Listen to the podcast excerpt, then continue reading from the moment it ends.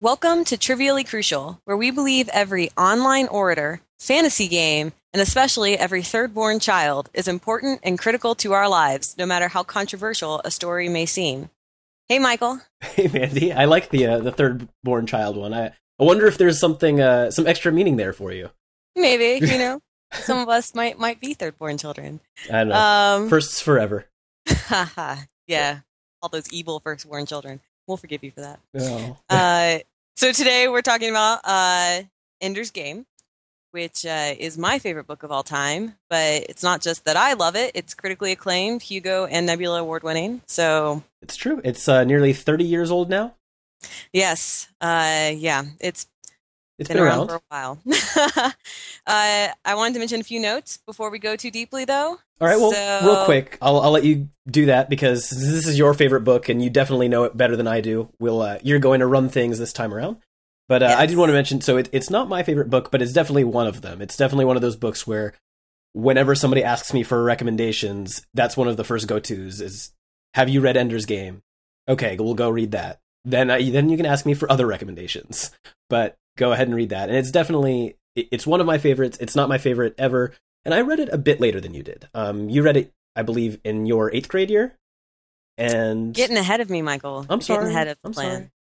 I'm sorry. But yeah, so I read it a bit later. So it wasn't part of my formative, years really, but it's pretty awesome. So I will give the reins over to you. Mm-hmm. All right. So, this discussion is going to be completely spoilerific. So if you haven't read Ender's Game, please stop listening now. You do yourself a disservice if you spoil this book for yourself. Yes. For those of you who have read the book but have not seen the movie, do not fear. We are going to discuss the movie, but at the end of the podcast. So we will let off another spoiler warning at that time. So you can stop listening then. And finally, Michael and I are both aware of the controversy that surrounds the author, Orson Scott Card, but we will not be discussing that on this podcast. If you would like to see how Michael and I feel about it, please check out the extremely long blog post I wrote on the subject. I will put a link to that in the show notes when I put up the podcast episode. Yes. And then my opening question, which Michael beat me to the punch, was going to be, Michael, when did you first read Ender's Game? I'm so sorry. I read it, I believe it was either my senior year of high school or my freshman year of college. It was a phase. I was trying to go through classics that I hadn't read yet and finally got around to Ender's Game and was very pleasantly surprised and very upset that my private school and middle school did not require me to read it like some of my friends did. Friends' schools did. But that was it. And then I very, very, very quickly amassed the other books in the series and tore through those. Yeah, so as you alluded to earlier, I read it for the first time in the 8th grade. My dad had given it to me a little bit earlier. I think I was in the 7th grade when he gave it to me. But for some reason, I didn't trust him and didn't want to read it. And I don't really know why, because this is the same man who told me to read Wheel of Time, and I did. So so I didn't read it till 8th grade. And I remember this was only the second book I'd ever read in my entire life that literally kept me up all night. The first book was a Goosebumps book. Ooh. I was 2 chapters from the end when my parents told me it was time for bed. And my parents are very strict and they wouldn't let you read or stay up later, and they would know if you did. So I could not sleep that night because all I could think about was, how is this book going to end? And so I literally did not sleep. And then as soon as I heard my parents' alarm go off that morning, I immediately started reading and finished the book. So since then, I have reread it every year. It is my favorite book of all time. I've read all the other books in the Ender series, except the latest ones centering around the Formic Wars that are written in conjunction with Aaron Alliston, I want to say. That may not be right, though. But I even read Ender in Exile, so I think that says something. I believe about. I read Ender in Exile as well, though. So, I read the original, the Ender Quartet, the Bean Quartet. Then I think was it the Gifts one? Yeah, War of Gifts. War of Gifts and Ender in Exile. Ender in Exile. I have not read anything else, whatever else there is. Yeah, Ender in Exile kind of burned me, so after that I was not going to read anymore unless I heard good things. But yes, Ender's Game, one of my favorite books of all time. Speaker for the Dead, the direct sequel, is one of my top 5 favorite books. So you could say I'm a little attached to this series. And I'm very much, once somebody reads Ender's Game, the next thing I tell them, if they really liked it, as most end up liking it, I tell them to read Ender's Shadow and Speaker for the Dead, because those are kind of, Ender's Shadow is mostly more of the same. I feel like, or it's very similar in tone, and then Speaker for the Dead is kind of a different tone. It goes off of the deeper message of Ender's Game. For me, which I recommend someone reads next really depends on the person. Yes, that's true. I give person, they're in the same year. I remember telling people to read Speaker for the Dead next, and then telling the next person to read Ender's Shadow next. Right, it definitely depends. Just because you have to talk to them and figure out what they liked about the book. You know, it's whether you like the surface level story or that deeper thread of focusing on empathy essentially. Right. More, which we'll get to. Agreed. So, Ender's Game, I have my copy of, well, I have one of my copies of the book right here in front of me, so I can reference it should we need to. So we're just going to step through it, Michael, if that's okay with you. It's fine by me. I fully expect this to be one of the few episodes where you definitely do more talking than I do. So. I'm sure you have opinions, though. Oh, I do, and I will share them, but I will need you to guide me along to remind me of what scenes I have opinions of. on. So the book opens up with the first chapter, and it's called Third. And before we delve too much into what the first chapter is about, I want to talk about the structure of each chapter, because this is the first time you see that. Every chapter opens with a conversation between two people that you have no idea who it is. I mean, later you start to realize who it is because they actually mention each other by name. Right. But in this very first opening segment, you just have two people talking, and there's no description of who these people are, no description of what they are doing while they're talking. It is literally just dialogue, which was the first time I had ever come across a book that opened like that. It is... as you know, one of the bigger things in science fiction, a lot of them, is the kind of cognition and estrangement concept, which is, you introduce something that people can fully understand along with stuff that they can't really rapidly.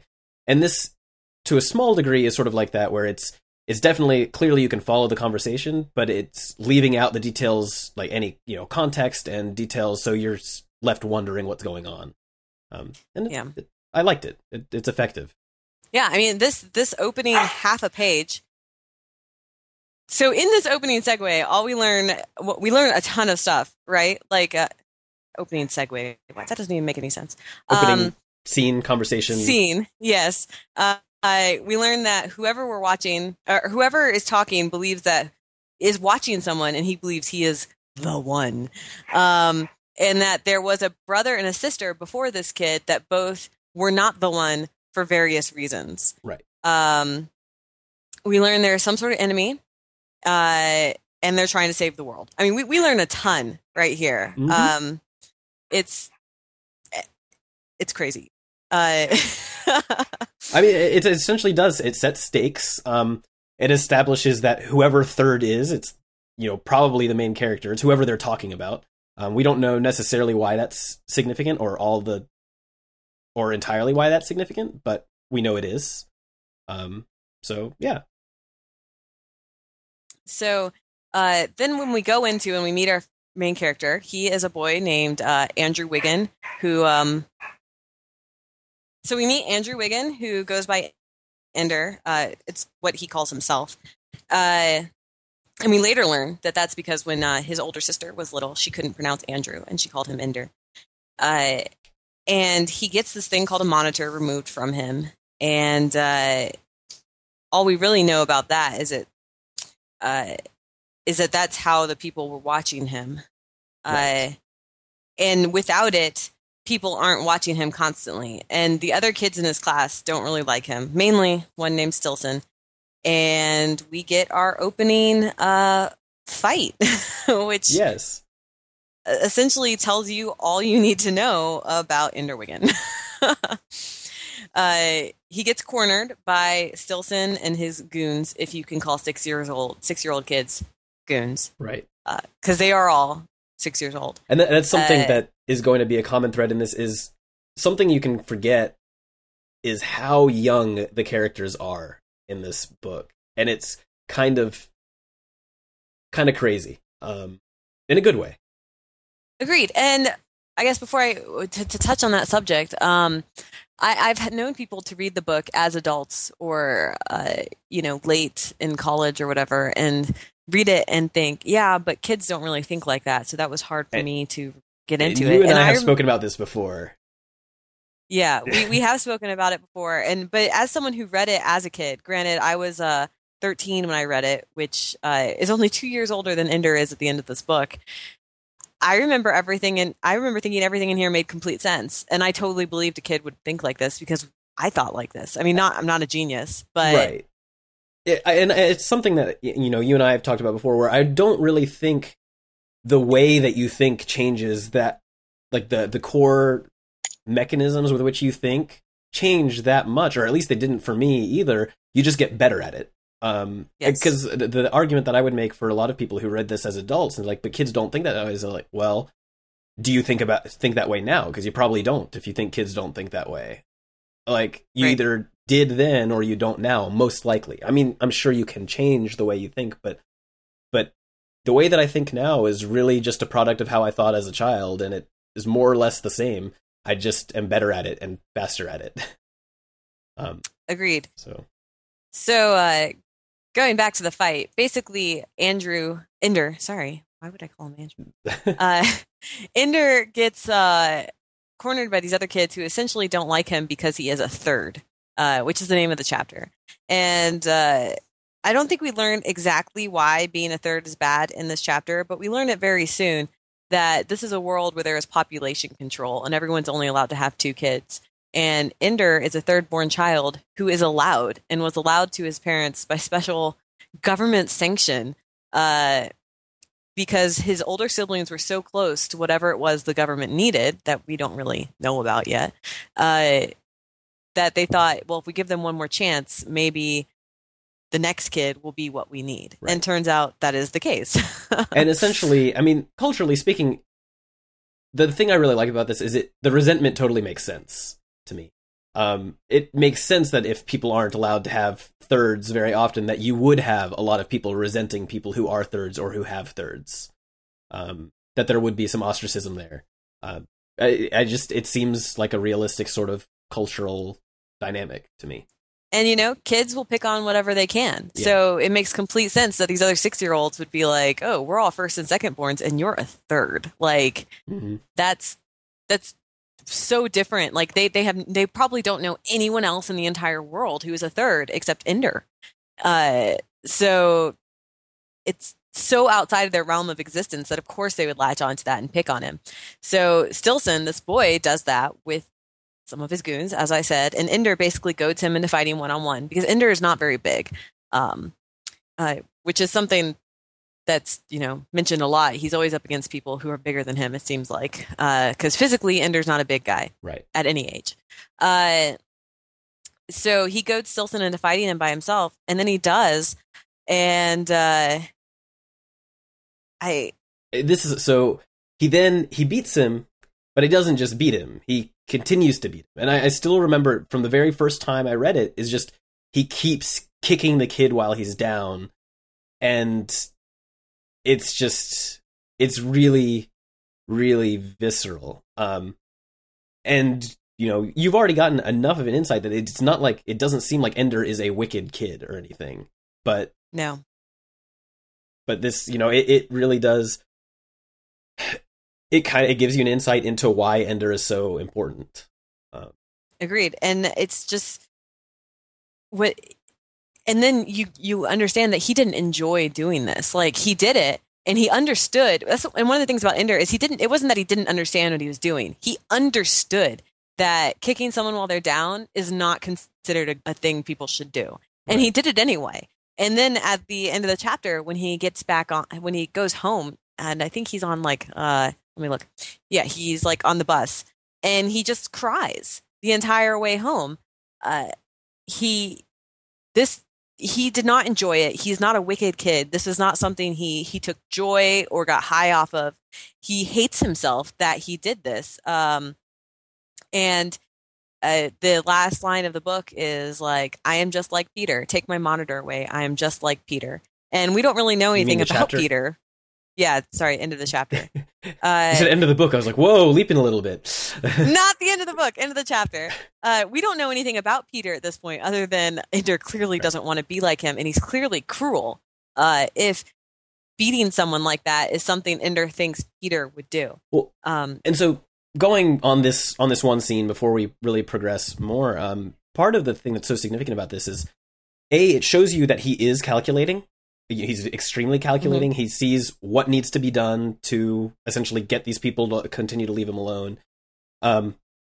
But he's not a sociopath, because a sociopath is essentially calculating, does what's convenient, and doesn't understand, just doesn't conceptualize ramifications that go beyond just, essentially by the numbers or what is good for you. And Ender doesn't. The breakdown is important.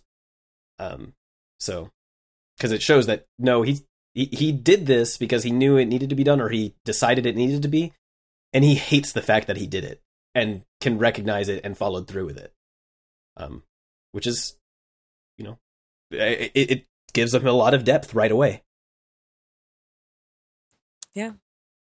So the last chapter leaves us hanging, wondering who this Peter is. And then, of course, the next chapter is called Peter. And what's interesting is in the talk beforehand, there is some concern in the talking heads, who we have no idea who they are, about what Peter might do to Ender now that the monitor is off. So this is not just a 6-year-old kid who's afraid of someone who maybe isn't that scary.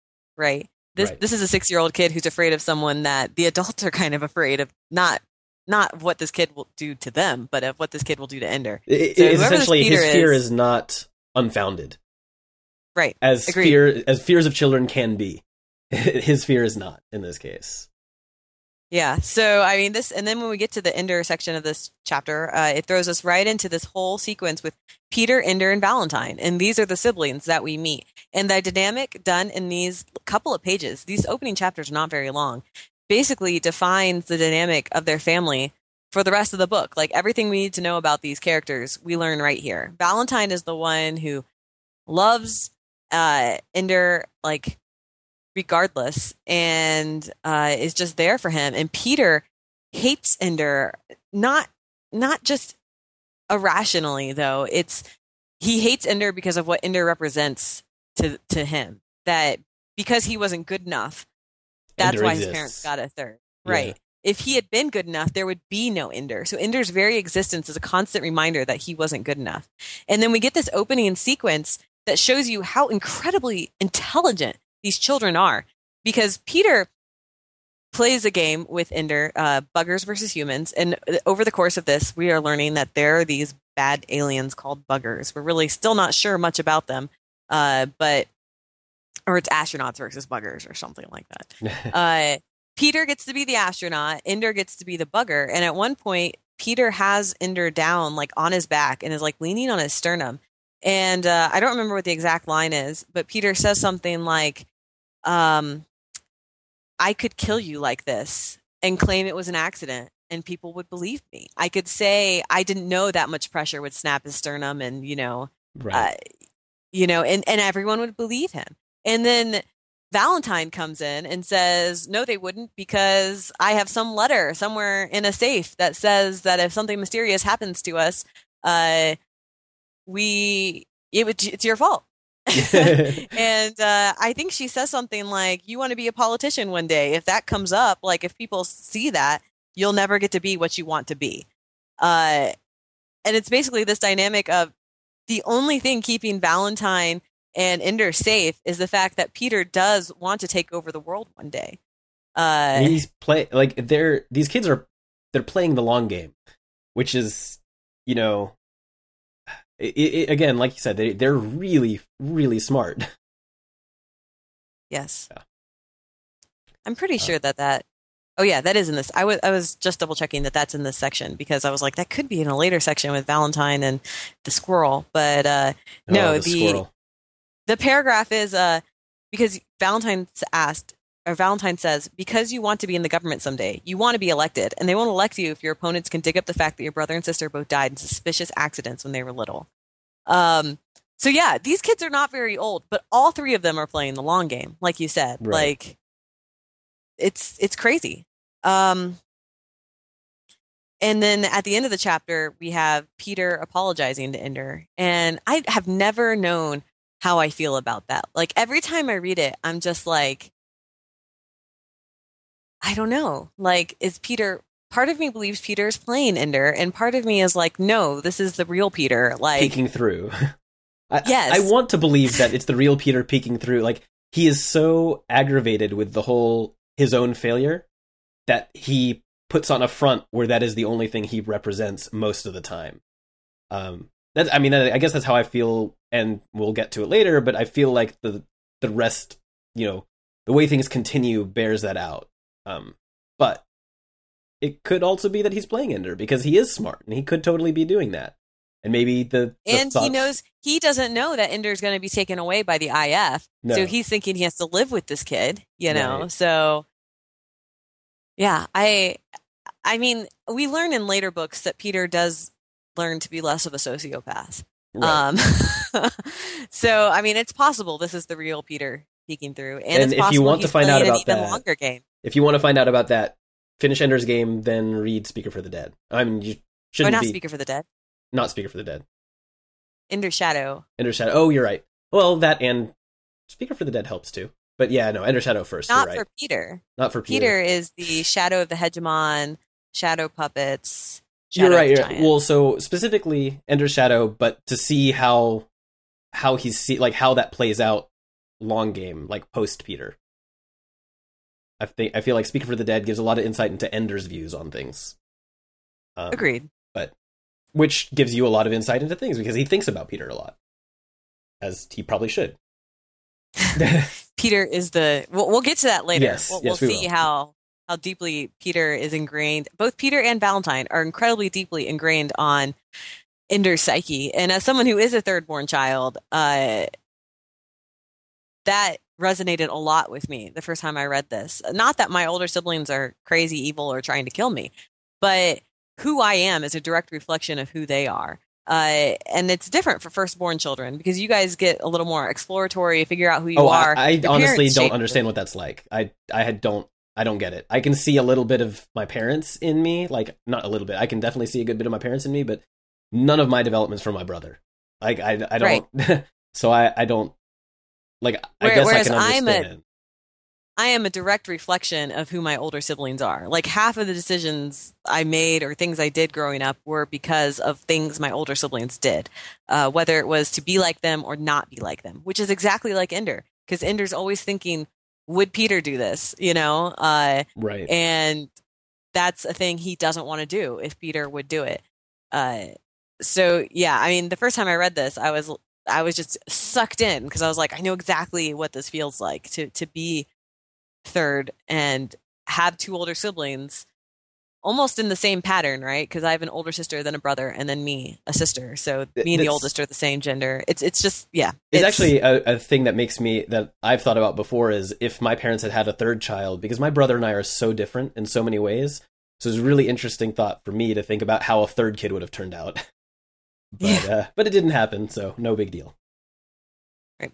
So in the next chapter, the military which we call the International Fleet, comes to get Ender. And everyone thought Ender failed. They thought when he got the monitor off, that meant he was out of the program. But then Graf, who we... I don't think we learn yet if he's one of the talking heads at the beginning, but eventually we do learn he is. Comes and gets Ender. And Graf and the IF understand that Valentine is the weak link here that could keep Ender from not wanting to go. But they use that against him also because, as we learned in this chapter, there's a threat of aliens coming. And if the aliens come, they'll destroy the Earth and Valentine will die. Right. Which is enough of a logic to get Ender to want to go. Not to mention the fact that Ender is a third-born child and therefore a stigma on his family. Though his parents love him and want him, his presence makes them other from the rest of society. And at least the fact that if he's up at, you know, battle school, or, you know, if he's actually doing something that could potentially help humanity, then that might help reduce that a bit. Plus, he won't be there. So, right, as a constant reminder. No one will see him there. And as we learn much later, the parents even move after that. So it's like the new place they go, there is no knowledge of Ender, you know, so they are never a weird family.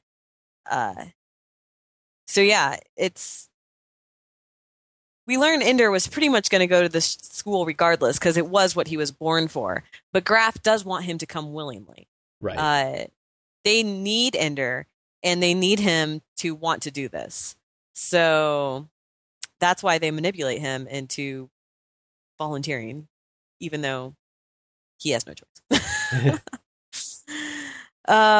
So the next chapter is they go to launch, and this is the interesting sequence where they're on the ship to go to battle school because battle school's in space, right? Right. So cool. And Graf immediately singles Ender out. So they get to space. All of the kids are like wanting to throw up and puke, and because they're suddenly in 0G and they're 6 and they don't know how to handle this. And Graf comes in and he's standing at a different angle from all of them. And Ender just like starts laughing. Graf's like, "What do you think's so funny?" And Ender makes a comment about how there is no up or down in space, which is true. And a lot of Hollywood people today still don't understand that. It's true. Graf makes basically a ton of comments like Ender is the only smart one here. The rest of you are going to be wiping toilets when Ender is commanding fleets, and basically singles him out to seem like he's better than everybody else, which makes everybody else hate him. Yeah, he's painting a target on Ender. Exactly. And which we've learned through some of the talking head discussions that they want Ender in isolation because he's a little kid. He wants grown-ups and other people to solve his problems, but he needs to solve his own problems. So on the flight, the other kids start picking on him, and one's like hitting him in the back of the head or throwing things at him or something. And Ender just takes it, timing it, and then at the right time grabs that kid, throws him forward, and ends up breaking his arm. Which kind of makes everybody else a little afraid of him. and that's just a repeat. It's, you know, the second time we really see something that's much like the first incident where he'll sit there, he'll think about how to respond before he does it, and then he'll execute. Yeah. And it's a calculated decision, you know? So yeah, he makes it to launch school. I mean, they make it to battle school through this launch, and basically Ender's stuck with all of these kids, They are his launchy class, which is basically like your class that you start with and you get trained with initially. So they're not off to a good start.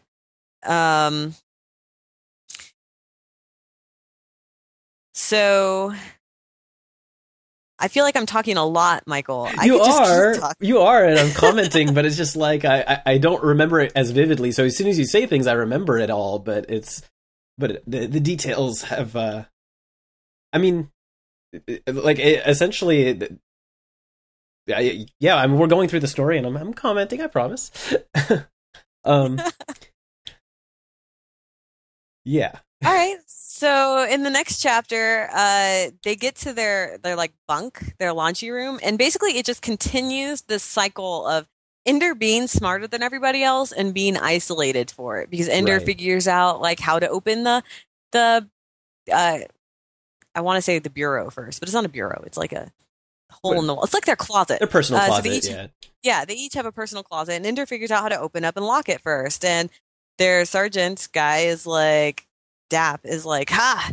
See, Ender's smarter than the rest of you, blah, blah, blah. And everybody's like, I hate you, Ender. Well, and something significant about this is that, you know, it's not just that he's smarter than everybody else, being shown to be smarter than everybody else, being isolated for it, but he's also not, despite the fact that he doesn't like being in isolation, he's not willing to feign stupidity or feign ignorance just to avoid being singled out. Like, he just will continue and do the smart things that he thinks of doing, and making the comments that he needs to. Like, he's not going to hide something just because other people are hurt by the fact that he's smarter than them, which doesn't endear him to others right now. Right. Yeah, things change in the future, which is that Ender begins to realize the human factors of life. Right. But for right now, he's just doing his thing, and he's not thinking right now about how his actions cause people to like or dislike him. He's not used to having to think about those things. And he's not thinking about how these things are important. And what causes him to think about this is in this chapter is he's at lunch or dinner or whatever, a meal, and he's eating by himself. And another big kid who's in army comes to him and basically starts saying, don't let them single you out like this, because you're going to end up like me, which is like a washout. Like, I'm not going to command school. And it's basically this big kid who's a complete failure.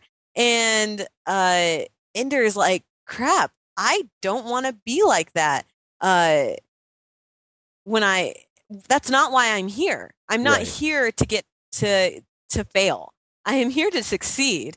And I cannot I cannot be isolated from everybody else, because that is not how you succeed.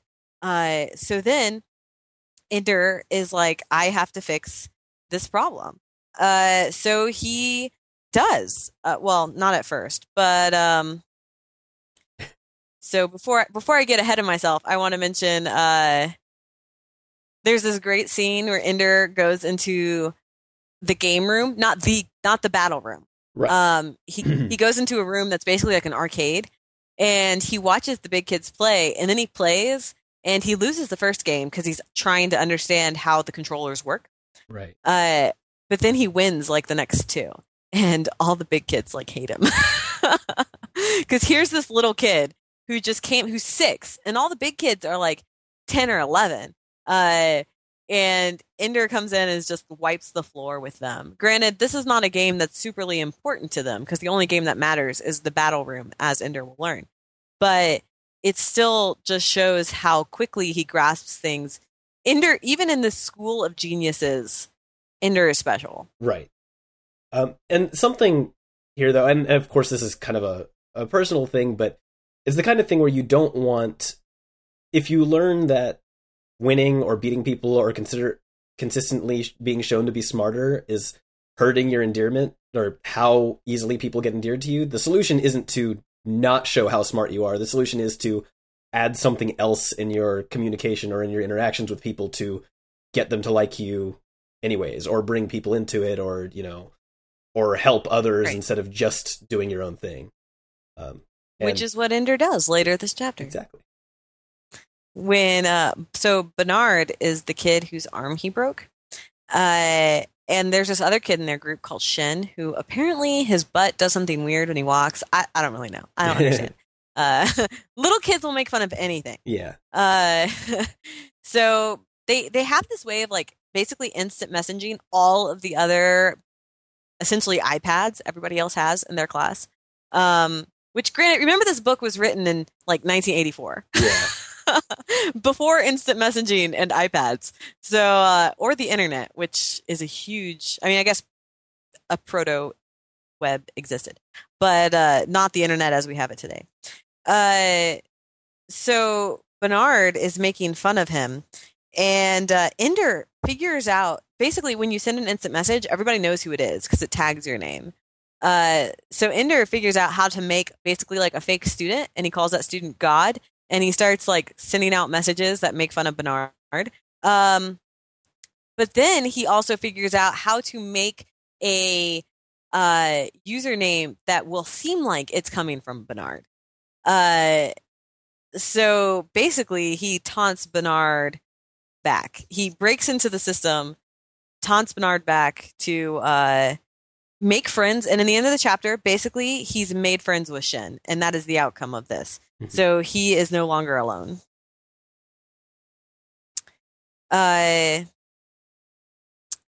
Yeah. So, I don't have anything to comment on that. I mean, that's true. Yes.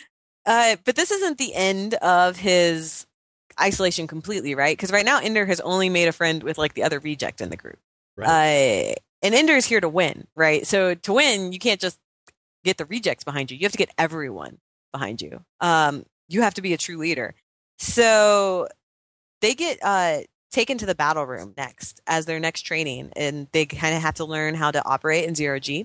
So Graf kind of throws them all in there. They're all kind of floating around willy-nilly. And this is when we're introduced to, I guess it's pronounced Ali. I always pronounced it Ali because apparently I can't read. Yeah, it's Ali. So Ali is friends with Bernard. He's essentially, Bernard is like the bully, but Ali is like the cool kid that everyone's kind of friends with. Right.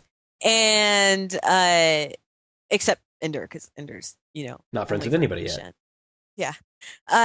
And Ender uses this opportunity in the battle room to make friends with Ally. Basically, they figure out how to get Ender goes up next to Ally. They figure out how to operate in the battle room. Like they're just figuring out zero G, and they happen to be next to each other, and then they're like, what do these guns do? So they start shooting all their other classmates. And it's basically like this male bonding experience. Right.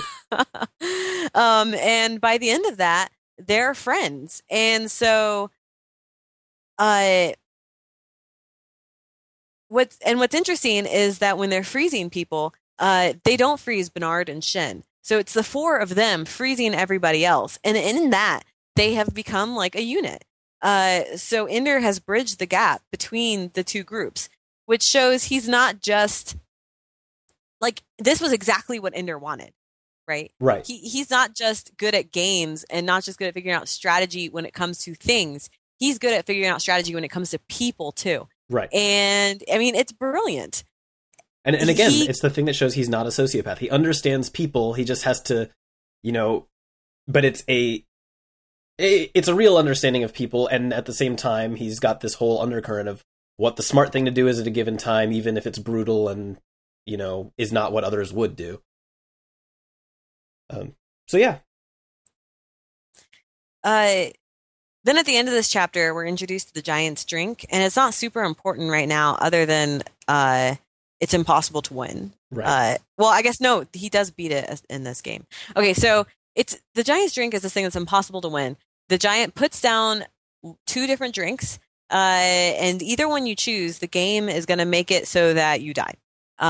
It's not meant to be won, and it's supposed to teach about like not being able to win. And if you keep doing it, it's supposed to say you're suicidal.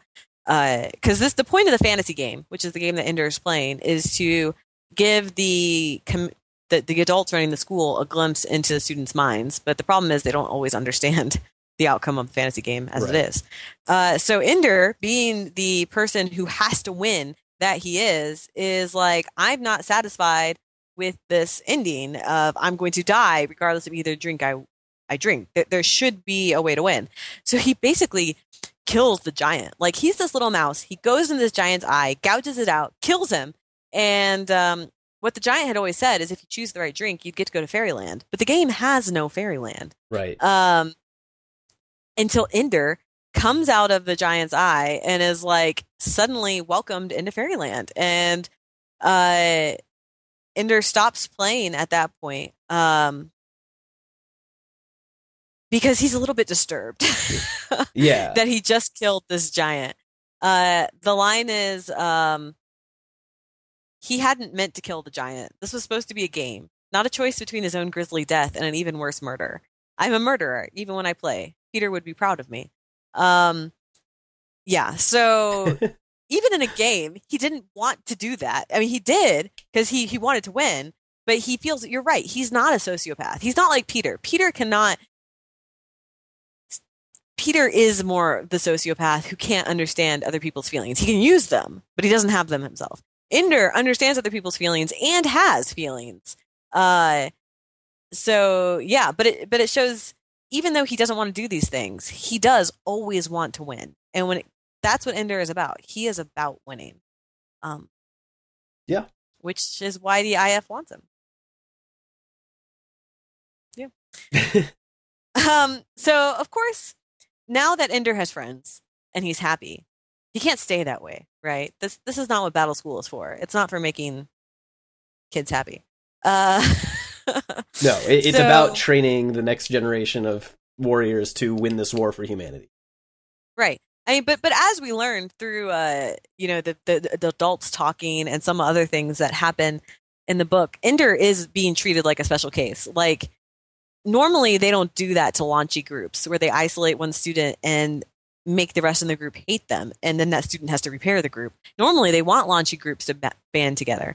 So yeah, finally things are going good for Ender. He has this best friend, I, who's smart and cool, and everything is good.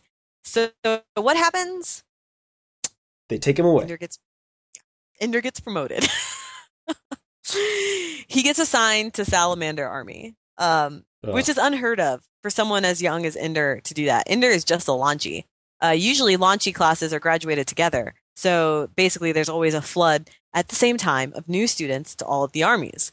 So all of the armies are dealing with new students at the same time, and it's not unfair to anybody. But Ender is the only one being graduated. So when he gets to Salamander Army, needless to say, his new commander is not happy about this. Not that he would be happy about much in pretty much any case, but... No, Bonzo would have been... He did not want a Lanji. I think he would have been happy with anyone who wasn't a Lanji. That's the thing about Bonzo. Happy who is the commander... I don't know if we're using the same definition of happy. He would have been maybe less antagonistic if it was somebody otherwise, but I don't know that anything could really make Bonzo happy. I see, but I don't think that's true at this point. At this point, Bonzo is the leader of a decent army. Like, I mean, he's as crazy as every other student at Battle School. As over the course, we learned that every Battle School kid has their brand of crazy. But Bonzo's wants to win. That's why he's here. Like, that's why every kid is there, to win. Ender takes it to the extreme. But, and instead, he feels like he gets this unfair card dealt to him, which is he's the only freaking person who's getting a Lanji. Like, that is not how it works. And he knows it's not how it works, and he's mad about it. But, of course, if he was smarter, he'd be like, wait a minute. They're promoting a Lanji? Like, you know, it'd be like, what is special about this kid? Because clearly something has to be. But he's not quite that smart. It's because he's pissed. Yeah. I think he could be that smart if he wasn't so angry. But he is pissed about it. And it's in Salamander Army that we meet Petra. I don't know how to say her last name. I think it's Arcanin, but I don't think that's right. Yeah, I never even came up with one in my head. Yeah, so, I mean, Ender's kind of looking for a friend, and he meets Petra, who is one of the few girls at Battle School. There are not a lot of girls at Battle School because of the testing that they have to do to get there. They're looking for a certain level of aggression, and girls, according to this book, aren't as aggressive generally as guys. So, not as many girls get in. Girls still do, and Petra is a perfect example of that. Bonzo is basically like, I don't want to train this kid. I don't want to deal with him. I don't have time for it. And Petra kind of takes Ender under her wing. Mainly, I think she doesn't like Bonzo at this point. Yeah. And that's why, so she kind of does it to spit in his face.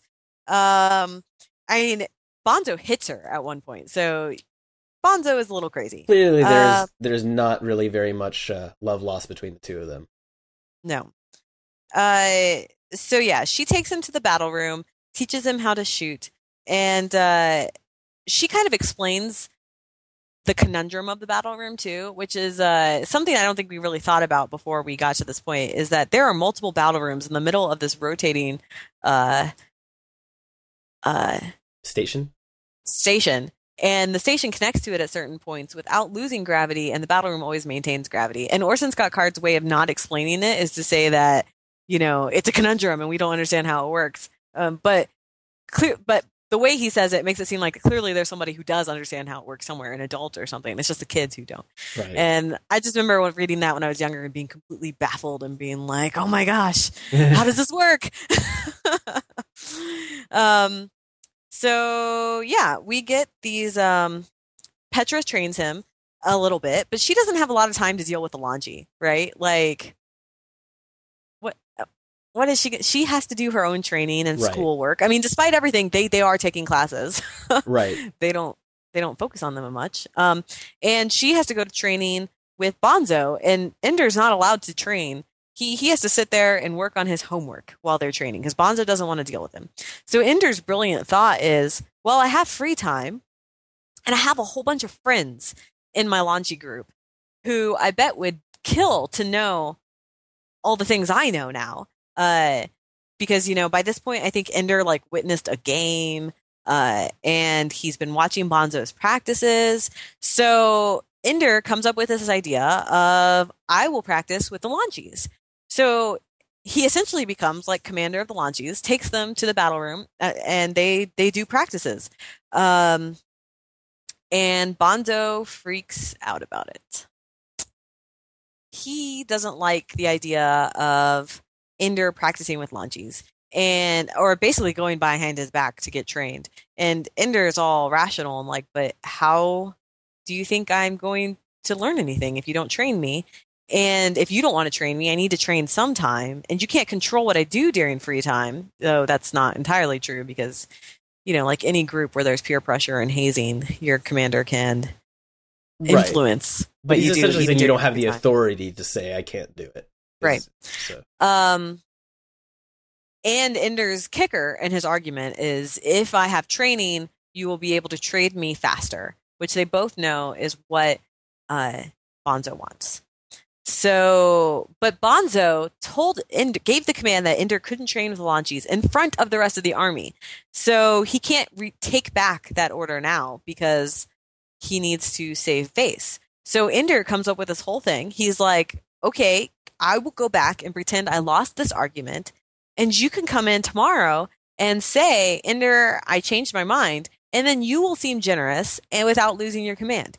And this is a brilliant plan, and Bonzo does it, but he never forgives Ender for this. Right. Because Ender basically is a 6-year-old kid who outthought him and made him feel stupid. And he just can't handle that. Luckily, Ender gets traded shortly thereafter to Rat Army. Yes. Which is a good thing. At Rat Army, we meet Dink Meeker. Ah, Dink. I love Dink. Everyone loves Dink. So Ender gets to Rat Army, and he's immediately struck by how different it is from Salamander. Bonzo was crazy, but he was very orderly. And it was like he was running an army. The leader of Rat Army, I don't remember his name. Rose DeNose. That's what it is. That's right. He basically doesn't even care what the people in his army do. So he's not running it very tightly, and Ender doesn't understand why he was traded into this army. He's like, why would Rose want me? Until he meets Dink Meeker and learns that Dink requested Ender. I completely forgot the game where Ender broke Bonzo's command. Yes. We did skip that. I was like, wait a minute. Sorry. I think we're getting out of order here, but I'm not confident enough to call Mandy out on it. No, we're out of order. Sorry. I just skipped over it. So basically Ender is number one in the standings when he's traded. And the reason why he's number one in the standings is because he wasn't allowed to participate in games. He had to go in last. And, basically there was a game where, Bonzo was losing, Salamander was losing, and Ender was just like floating through the room, and he ended up behind the army they were competing against, and he just started shooting people and putting them out of commission. And everyone on the opposing army thought he was just a dead guy floating. Well, not dead, you know what I mean. Yeah, he was out already. Out of the game. And everyone thought this was a brilliant plan by Bonzo to hold Ender to the last moment. But really, Ender was directly disobeying Bonzo's command. And Bonzo would rather have lost than be saved by Ender. Especially because his entire team knows he never gave that order. Exactly. So it's like rubbing salt in the wound. But Ender doesn't learn. He learned how to shoot from Petra, so he was pretty good at it. So he did a good job. And I think they won that game because of Ender. I'm pretty sure that's true. So basically, Bonzo's still, he's furious. That's all you really need to know about Bonzo. Bonzo equal furious. But because Ender is number one in the standings, he's able to be traded. And Ender's worried that that's the only reason why Rose wanted him. But Dink is like, look, I know the situation. Like, I know that you weren't supposed to do that. And I'm okay with it. And Dink is his toon leader. So every army is divided into smaller subgroups called toons. And Dink runs his toon completely different from how the rest of Rat Army is run. Right. It's really, it's more regimented. It's run like somebody who knows what they're doing is running things. Yeah. And so this is the time when Ender, this is the first time where Dink explains to Ender that everyone at his theory that everyone at Battle School is crazy and that the adults are the enemy. Which up to this point, Ender's kind of learning that because Graf and Dap were doing things that he felt were unnecessary, but Ender still wanted to trust adults. But he learns that even though Dink seems normal, Dink has his own crazy, and everyone at Battle School is super stressed and super crazy all the time. It's kind of an incubator for crazy, too. Because if you're crazy and you're around a bunch of other crazy people, you're probably just going to get more crazy. Yep. So there's this whole thing where Ender's still running his launchy practice, and Dink's actually cool with it because he's like, that seems like a good idea. But there are some threats on like launchies who attend, so basically it becomes afraid that salamander people might start beating up launchies. And Ender basically ends up diffusing it with I don't remember. I don't remember either. I was waiting for you to say it, and I'm like, I'm sure I'll remember once she says this. Oh, that's right. So the other big kids come to like beat them up, and Ender had taught them a formation, and they go Nova. I remember why I remember this. It's not even because of this section. It's because of another section where this is referenced. And it makes it hard for the bigger kids to grab them. And I think some of kids get hurt, like bigger kids get hurt by little kids hitting them hard. It makes Ender upset because he's hurting people, and he's not cool with that. And he, there are a lot. The importance of this sequence, though, is one, Ender thought of a plan that got out of the situation he basically won the situation. Two, in order to do it, he had to hurt people, which he hates doing. And three, Ender is the commander of these launchies. He's not officially a commander, but these launchies will do whatever he says. And clearly they end up better for it. Like, he's not just the commander, he's a good one. So agreed.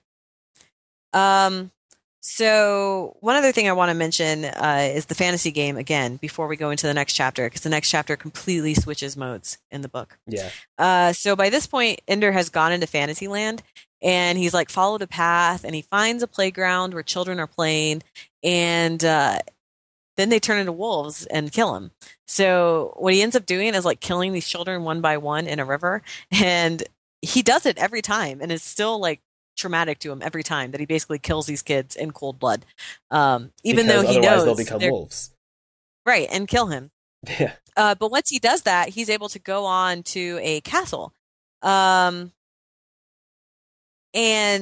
when he's in there, he sees a rug that has like a snake head on it, but then it becomes a snake. And so what he does is kill the snake.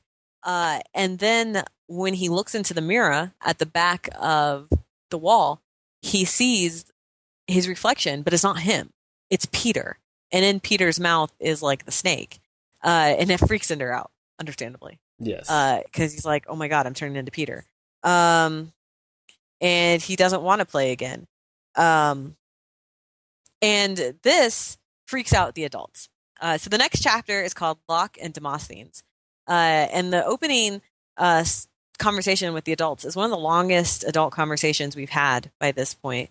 And they're basically freaking out because, one, Fairyland doesn't exist. No one ever programmed in Fairyland. So the computer and Ender are kind of creating it together without Ender knowing. Right. And two, how the heck did the game get a picture of Peter? Because it is not a picture of what Peter looked like when Ender left. It is a picture of what Peter looks like now. And there's no way the computer should have access, like, should know that. So, yeah. So pretty darn freaky to them. Yeah. Which is good because it's kind of calling attention to the fact that, like, from our perspective, it's like, I don't know that computers work that way. And they're like, how is this happening? So. Right, right. So then the next chapter takes us away from Battle School, and it takes us back to Valentine and Peter, who the family has moved to South Carolina, North Carolina? Somewhere. Carolina, North Carolina. One of the Carolinas. I think it is. And they go to school, Peter and Valentine, like normal, good kids, and they behave like normal, good kids. Mm-hmm. Their parents kind of know that Peter was a psychopath, but theoretically he's gotten better since they moved. At least most externally, of that behaviorally, since once Ender left, kind of. Right. Yeah. Right. Diffused some of it. And part of that's Peter playing the long game, like we said earlier, right? You've got to be a good kid to take over the world. People aren't going to vote for you if you're a psychopath, or at least if they know you're a psychopath. So Valentine still knows Peter is a psychopath. She finds, like, dead squirrels, like, skinned alive in the woods around their house. And she knows it's Peter. Yeah. It's kind of disturbing. And she and Peter comes to her and is basically like, all these crazy things are going on in the world and I want to affect it. And Valentine's like, you're crazy. We're like 10. I think they are like 10 and 12 at this point. Yeah. And basically he convinces their father to give them, I guess the way the internet works in this world is that it knows who you are, and you're either a kid or adult. And if you're a kid, you don't have access to everything adults have. So Peter wants an adult access to the system. And his parents are understandably hesitant to give that kind of access. But then Peter plays but I'm just trying to be good and I might go back to my old habits card. And his parents are like, no! So they get him adult access. There are a couple of threatening discussions in this chapter, too, between Valentine and Peter, where Peter threatens her life a couple of times. And Valentine's like, if you kill me, everyone will know about it because I have all of these plans. But then in the end, what ends up happening is Peter and Valentine make these online personas for themselves, adult personas, that are politicians, or I guess they're orators at this point. They're not politicians yet. Right. That people start listening to. They make Locke and Demosthenes. Which so let's step back just a minute. Okay. Just to say that, you know, of course this captured me when I was reading it and stuff, but you kind of, at this point, you have to take into account when it was written. Because in this day and age, you know, now that we know how society actually responds to the kind of, you know, to anonymous blog writing and speech writing and whatnot on the internet, we know that things wouldn't really play out the way things do here, but that's okay. And so just, you know, suspending your disbelief goes a long way, I feel like. Quidditch. I don't know. I feel like I don't have to suspend my disbelief with that because this is the future. It's a different world. It's a world where there's very much a lot of government control. And I could see why people would take people who feel the need to be anonymous to express opinions seriously. I guess what I'm more going at is you would have to have less speech out there than we already do on the internet in order for theirs to be able to sort of bubble to the top, which we'll get to. Because just so much, things can just get lost in the mix now and it takes a lot for someone who is anonymous to be taken seriously for any extended period of time on the internet. And it's just a different thing. Like their internet equivalent is not it does not function in the same way that ours does. It does not function in the same way ours does, but I don't know, the way they do it, like I believe it because they do throw away names at first and then they settle on their real names. And I guess there are certain forums that are taken more seriously because this is not our internet. Fine. Right. This is another internet. And they're both brilliant. So they write things that are immensely quotable. What I mean is that the things that happen in this book along these lines, really what it'll come down to is, and the impression that I got from their internet is you would need a much narrower and more focused internet than we have, which is what they have in their book. It's just that that's not how ours developed. Because you would essentially need a few specific places that are taken more seriously, where you have the thought that this very intelligent conversation that can bubble to the top without, in ways that it's just our internet is too decentralized almost. But yeah, aside from that, I have no real criticism of any of this. It has to be, it can't be our internet. It's a different internet. Exactly. But I believe our internet could become this internet under the circumstances of alien invasion and complete government takeover. I might buy that. I could buy that there would be a way for that to happen. Anyways. Yes. So a couple of interesting things about this. So Peter and Valentine become essentially famous orators who people take very seriously. And one of the interesting things is that Peter is Locke and Valentine is Demosthenes. And Locke is the peace, reasonable solutions kind of guy. And Demosthenes is the basically the lowest common denominator, like just rally the masses. Like he's the antagonist. That's the easiest. He's the antagonist. Yeah, the antagonist, right. The antagonizer. He's the one who tries to kind of garner passionate negative emotions, essentially. Right. So Peter created these identities so that they would be in contrast to each other. But he made sure he was Locke because Peter wants to take over the world. And no one's going to elect to office the warmongering guy, right? You want the guy who is reasonable and over the course of history shown to be, deep and intelligent. And Peter knows this. Right, and Peter knows this. And another reason why he did it this way is because he wants Valentine to need him. And at first, Valentine cannot write Demosthenes without him because she is so incapable of being that way. But they do this for so long that it becomes second nature to both of them. Both of them can write either part. That's it. Right. It even reaches a point, I think, where Valentine writes a paper and her teacher thinks she plagiarized it from Demosthenes. And she's like, crap, I'm forgetting to play dumb at school, which is essentially what the two of them are both doing. At school, they're pretending to be average or at least, smart, but okay smart, like school smart. Not geniuses because they're both just as smart as Ender is. Right. Which is something this whole family is a family of geniuses, and it was entirely temperament that kept them from being Ender. It was not. Oh my goodness. What? So that reminds me of one of my favorite scene in Shadow of the Hegemon, which is where Peter finally comes out to his parents about being Locke. Yeah. And his parents are like, we know. And he's like, what do you mean? He's like, we produced 3 genius children. How did you think we were not smart? Yeah, it is actually really, and I think it might be one of the stories in War of Gifts, because that one had several short stories, right? No, you're thinking of First Meetings in the Interverse. First Meetings, and that goes something, and it's like you see that the parents are both essentially, they're super smart too, like they're completely aware of everything their kids are doing from day one.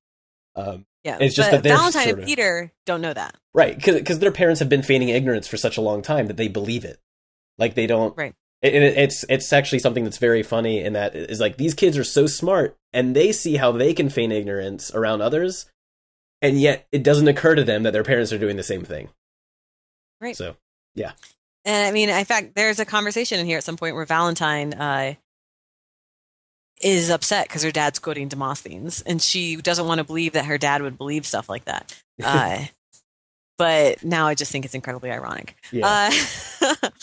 So this chapter does relate back to Ender at some point, because remember the Battle School teachers are freaked out by the fantasy game pulling Peter's picture, and they're freaked out by Ender's reaction to that. So basically, Graf shows up at Valentine's school to talk to her, and at first she's worried the IF is there because they found out, that they're Demosthenes and Locke. But over the course of the conversation, she realized that Graf does indeed know they are Demosthenes and Locke. He just doesn't care. Because he's focused on the war. Right. He's focused completely on the war and on Ender. So he wants to know why Ender would have such a strong reaction to Peter. And Valentine's kind of like, Have you met Peter? You have no idea. I think there's a line in here. I'm looking for it. Basically, she's like, Ender would never be like Peter. And he's like, it's just a very interesting, moving conversation about how Valentine views Ender and the fact that we still know that's true. Like, it's been 2 years by this point. Ender is 8 years old when this chapter starts. So Valentine shouldn't know him at all. They have not been allowed any contact. But everything she says about Ender is true to a certain extent. She doesn't know everything he's done and had to do at Battle School, but Ender doesn't want to be Peter. He's not the kid torturing squirrels in the woods, but like Valentine, who is the compassionate one, who is still focused on taking over the world, he wants to win, Well, it's a trait of this entire family. It is essentially, Ender would never be the one to torture squirrels in the woods unless he had to torture a squirrel in the woods to stop squirrels from killing people he loved. Like, it's the kind of thing where he'd totally do it if he had to, and Valentine wouldn't do it if she had to, right? And that's kind of the spectrum of the three of them. Like, Peter will do it because, Ender will do something if he has to, Valentine won't if she has to. Right, which is part of why she hates herself throughout this whole chapter, is she hates that she's helping the brother she hates, right? Instead of helping the brother she loves, which is kind of what Graf plays off of to get information out of her, because she doesn't want to be having fun with Peter, which is exactly what she's doing. Peter's a terrible person. She knows he's a terrible person, but she enjoys the game so much. They're all ambitious children. They're all Slytherins. They have to use their minds. They really have to. And this is something that engages her in ways that nothing she's going to get at school is going to do. Certainly. So, I mean, they're playing the world. Yeah, which is the greatest game there is, right?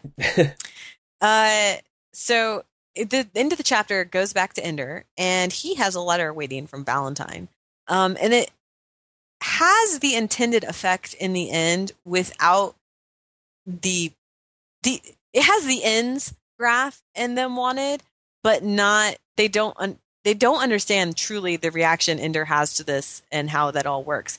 Because when Ender sees this letter, he knows it was asked for, because why else would a letter be there? They haven't had a communication in 2 years, and he knows it's censored, and he knows she's only saying what they want her to say. And so he feels like Valentine has been corrupted. And for him, that's like the last straw. He hates the entire thing of it. And there's a section, I'm going to read it. She was one of them now, that she being Valentine. He hated them and all their games, hated them so badly that he cried, reading Val's empty asked-for letter again. The other boys in Phoenix Army noticed and looked away. Ender Wiggin crying? That was disturbing. Something terrible was going on. The best soldier in any army, lying on his bunk, crying. The silence in the room was deep. Yeah, it's just... By the way, we never mentioned Phoenix Army. How he got Phoenix Army. So he got traded there. Yeah. It happens. It happens. It's like a sport. Yeah. So Ender goes back into the fantasy game.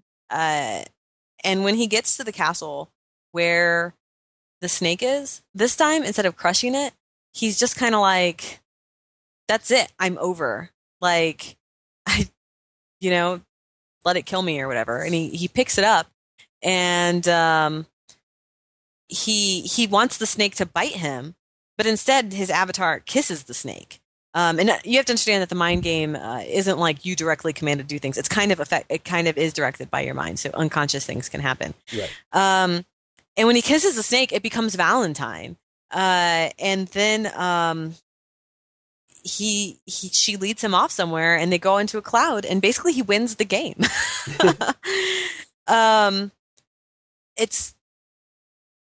So he gets the result they want. But they don't understand. They still don't understand what's happening. They don't understand why it got the result they want. What they clearly didn't necessarily. They still don't really get him, and all they really know at this point is they don't get him. And they never will, because the thing that they should have got from this that they never do. Which this is the first time we see this in the book, and it's going to be even more important from here on out, and we'll see it over and over and over again, is this is the first time Ender gives up. He wanted that snake to kill him. He was over. He was like, that's it. I'm out of the game. Mm-hmm. I'm done.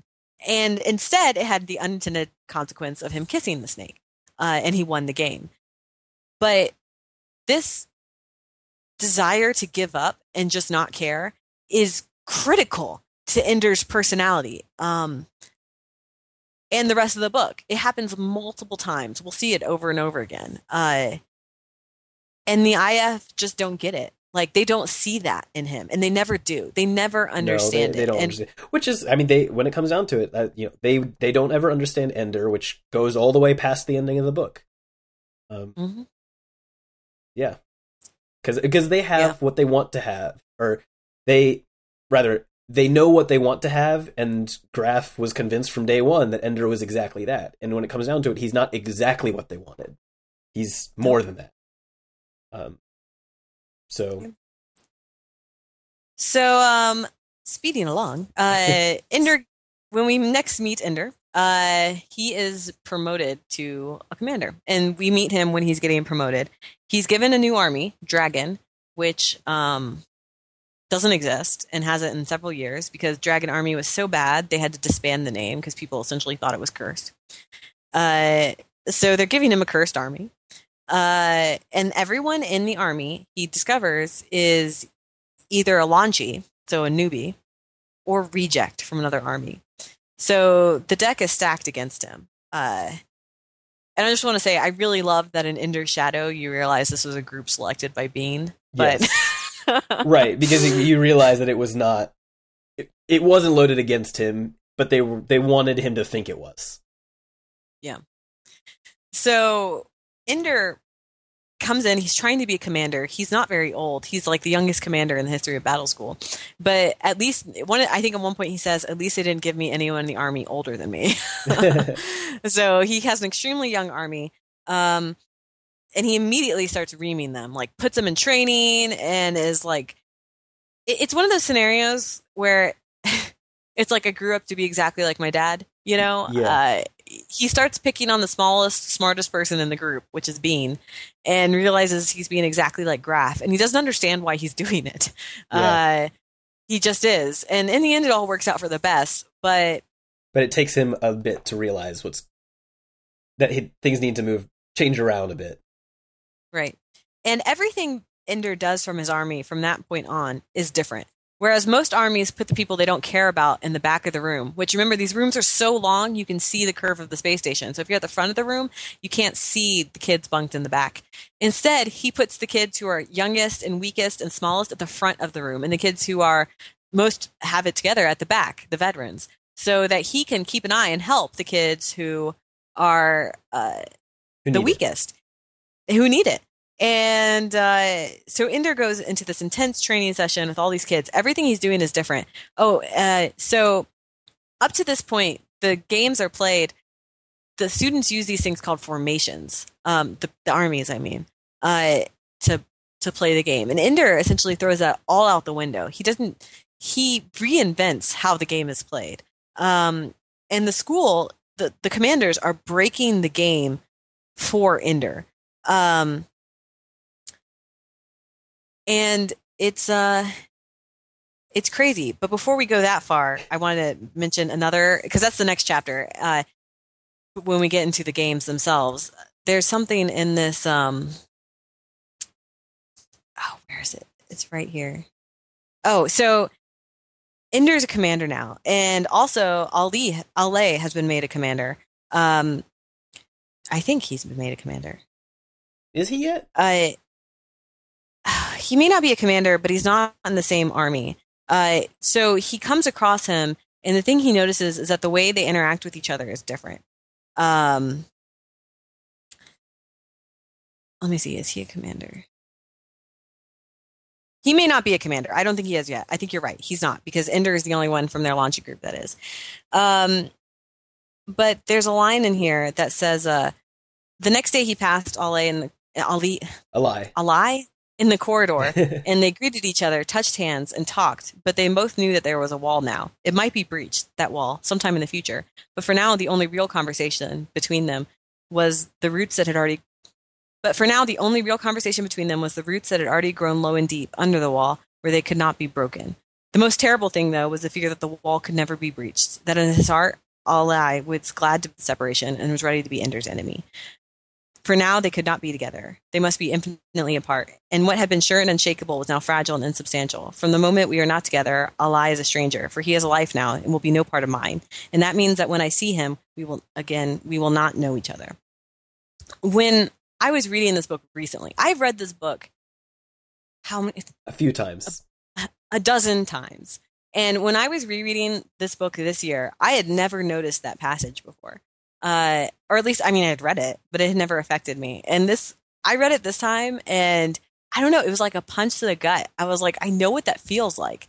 Like, not when I was little and I read it, I didn't. But now I know what it's like to see someone else move on to another stage in their life and feel like there's a wall between you. And like, without the fact that you had that foundation before, that's the only thing keeping you together. But for now, you're separated, and you don't know if that separation is ever going to end. Mm-hmm. And it's just amazing that I could read a book so many times and then stumble across that section on a reread this year. I think it was last spring when I was rereading it, and it had a completely different meaning to me.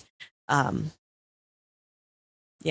It's just, there's a lot of that in this book. I feel like there's, each time I hear somebody talk about rereading it, they're like, whoa, I didn't realize, I didn't really connect with this part of the book. And there's a lot there, especially surprising considering how short the book is. But. Agree. I mean, this is a book you can read in like a day. Yeah. And it's just so jam-packed. So the next chapter is basically Dragon Army is thrown into a whole bunch of games, and Ender doesn't lose a single one of them. And the importance of this chapter is that no one else had been thrown into the games this early. Everyone else was given three months to train a new army, and Ender was given an entirely new army, and he was given a much shorter period of time, immediately thrown into the games. And as soon as it happened, he had a game every day, and something was always stacked against it. So he couldn't win, and he won anyway. And they would keep changing the rules to go essentially against, they would change the rules in a number of ways. They would just change things, stacking details against him. But also he was doing everything in new ways, and the other armies started to ape things he did, so he had to keep changing things. Yeah, without understanding. So they're scrambling to change, the other armies are scrambling to ape Ender's army without understanding why they do the things they do, like not using the formations. But they don't really understand how that works. And yeah, you know, there's one day where there's like all the stars are in one section, or there are no stars, or suddenly they're against two armies, or, you know, crazy amounts of things. So Ender wins every game until the final game. And this is the second time where we see, before I get to that, so Ender gets a new game every night. And there's one night where Bean is in the room with him when he gets the new game. And when you read it in this book, it's an interesting scene, but it's not particularly touching, being there.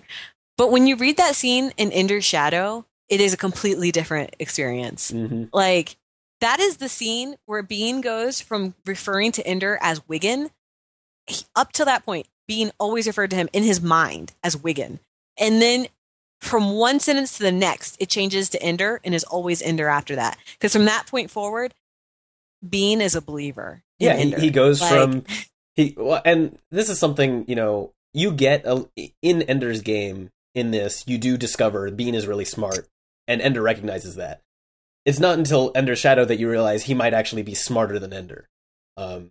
And probably is, actually. But, so it's very significant there that is where he becomes Ender's man. So, yeah. And Ender shows vulnerability to Bean in the scene, and he's the only one he shows that to. Right. And it's just, yeah. So going into the next chapter, which is entitled Bonzo. So, you know, there are still games going on and things they're working on, but basically what happens in this chapter is Bonzo is out to kill Ender. Like, this is this kid who he hated, who is now winning every single freaking game. All of the command. And they know that the things are stacked against him. He's not just going undefeated the way like it would be if Bonzo had. He's younger than everybody else. He's doing games all the time with things stacked against him, and he's still winning every time. Yeah, like it, you know, it's ridiculous circumstances. Like Bonzo knows he could never do what Ender's doing. Yeah. So, you know, Ender's friends try to warn him. Petra. Alas, tries to warn him and is unwittingly being used by Bonzo to single Ender out. Luckily, Ender doesn't fall for it. Dink sends a message to Ender, also warning him, telling him to never be alone. Because the reason why Bonzo snapped now is because in the last game Ender played, it was completely unfair. Was that the one where there was two armies? Yeah, I'm pretty sure that was the one where there were two armies and his was one of them. Yeah, and Ender won. And he just unfroze everybody and wandered off and just like stormed out without basically shaking hands and saying good game, you know? Because he was infuriated at the situation. He's like, this is ridiculous. You know, this is not... Yeah. You are not just making us do this. Like, this is... He was basically... He stormed off, and not in disrespect to the other kids, but in protest to the school and to the adults. Because he does see the adults as the enemy at this point, essentially, right? Like that's essentially what that is. Like going back to what, you know, to the conversation with Dink earlier, and that's it. And it's just like, you know, from Bonzo's perspective, and from, you know, that's just like, not only did he beat us, he stormed off like as if we weren't worth paying attention to, or, you know, discussing with, or saying hey to, or whatever, you know, acknowledging. That's the word I'm looking for. If we weren't worth acknowledging. Bonzo's not realizing that this is bigger than him, you know? Right. 1 minute, my internet's trying to die. Don't die on me, internet. I can still hear you. I know you can, but it's... Okay. Come on. All right. So, yeah, so that was the last straw for Bonzo. So he's out to kill. This is not going to be a friendly fight. Ender always knew this day was coming. So he'd been taking, like, you know, self-defense classes, but Bonzo's bigger than him. And there's only so much he can do about that. Right. I mean, Bonzo's probably like, what, 14 at this time? And Ender's like 10? Yeah, something like that. Like, yeah, there's the puberty has started and puberty has not started phase. And that's a pretty difficult gap to overcome. Right. So Ender's in the shower one day when Bonzo comes in with some goons once again. And lo and behold, one of the goons is Bernard from way earlier. But it's basically all the people who hate Ender. Ender's able to, goad Bonzo into fighting himself, which he does. And once again, we have a fight where Ender wins it, and he doesn't just win it. He decimates Bonzo. He just keeps kicking him in the face over and over and over again. And it's even noted, Ender notes there's like a dead look in Bonzo's eye. And what we realize later, Ender doesn't know, is Ender did kill Bonzo. Right. But Ender had to win this fight. He knew he did. Like, Bonzo was going to keep coming unless Ender ended it once and for all. Yeah. I mean, essentially, he needed to send Bonzo home.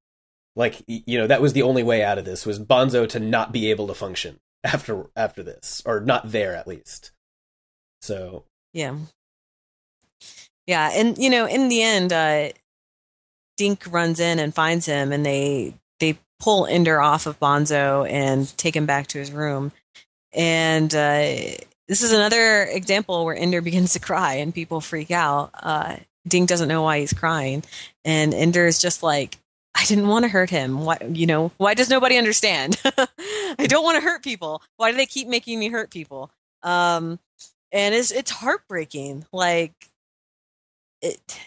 it's horrifying. And then, of course, icing on the cake, Ender gets a game, and he's against two armies. And they get to the room, and no, the Bonzo game wasn't two armies. Oh. Bonzo's game was when they let Bonzo in like 5 minutes before they let Ender in. That's right. Yeah, you're right. So this is the first two army game. So he gets there, he gets to everybody, and Ender has completely given up. He doesn't freaking care. And Bean and them can kind of see it, and they lead them to the room and they scope it out. Bean freaks everybody out when they use that cable, and he changes direction mid-room. Yeah. It seems like magic. So basically, Ender's like, I don't care. I give up. So we're going to cheat. And they make a formation. They take it through the room. Everyone on the outside of the formation gets killed. They get to the other side of the room, and they basically do the ceremony that the winning commander would do, which is four army members have to press their helmets to the corners of the other gate, and another one has to go through. And when they do that, the room thinks the game has been won. So technically, he won the game, but it was a complete method of cheating. Ender just completely breaks the system.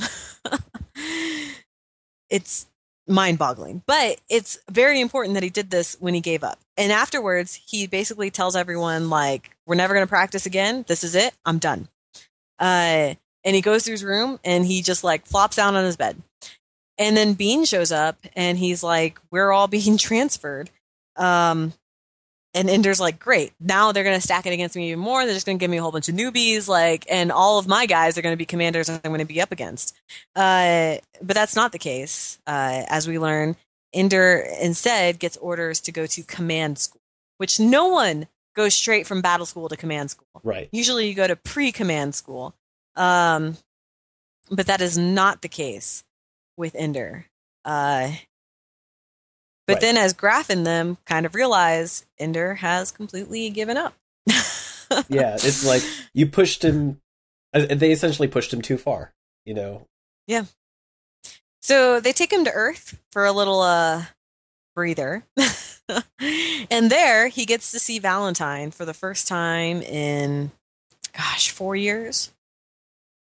Something like that. Yeah, 4 years. I think that's right. I think he goes from 6 to 10 or so. Yeah. And basically, Graf and them need Valentine to convince Ender to go back to war. And they're pretty sure this is going to work because they're like, it worked before when she only sent a letter. So surely coming in person will change everything. And this scene is just it's so beautiful because Valentine sees at the same time that Ender is a stranger to her and he hasn't changed at all. Yeah. I mean, he's still the younger brother that she loves. And I mean, and that's like just comes across in everything that she says. Yeah. And an interesting section from this section of the book is basically Ender's worried he can't kill the buggers. Well, he's worried that he's killing and that he can't succeed, right? Like they're expecting too much of him. He doesn't want to kill and he's not good enough. It's a weird like right, it's a damned if you do, damned if you don't, you know, kind of. Yeah. So Valentine thinks at one point, so she could see his reasoning, or rather his unreasoning. He could win all he wanted, but he knew in his heart that there was always someone who could destroy him. He always knew that he had not really won, because there was Peter, undefeated champion.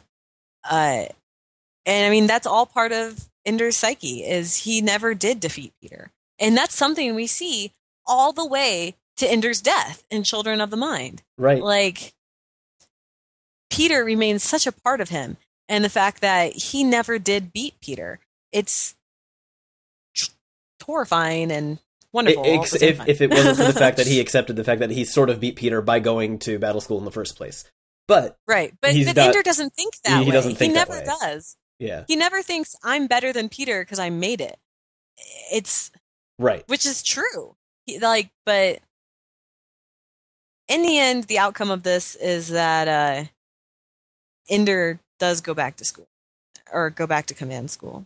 So him and Graf go off to Eros, which is an asteroid in the middle of nowhere, in essentially bugger space. And what we learn over the course of this is that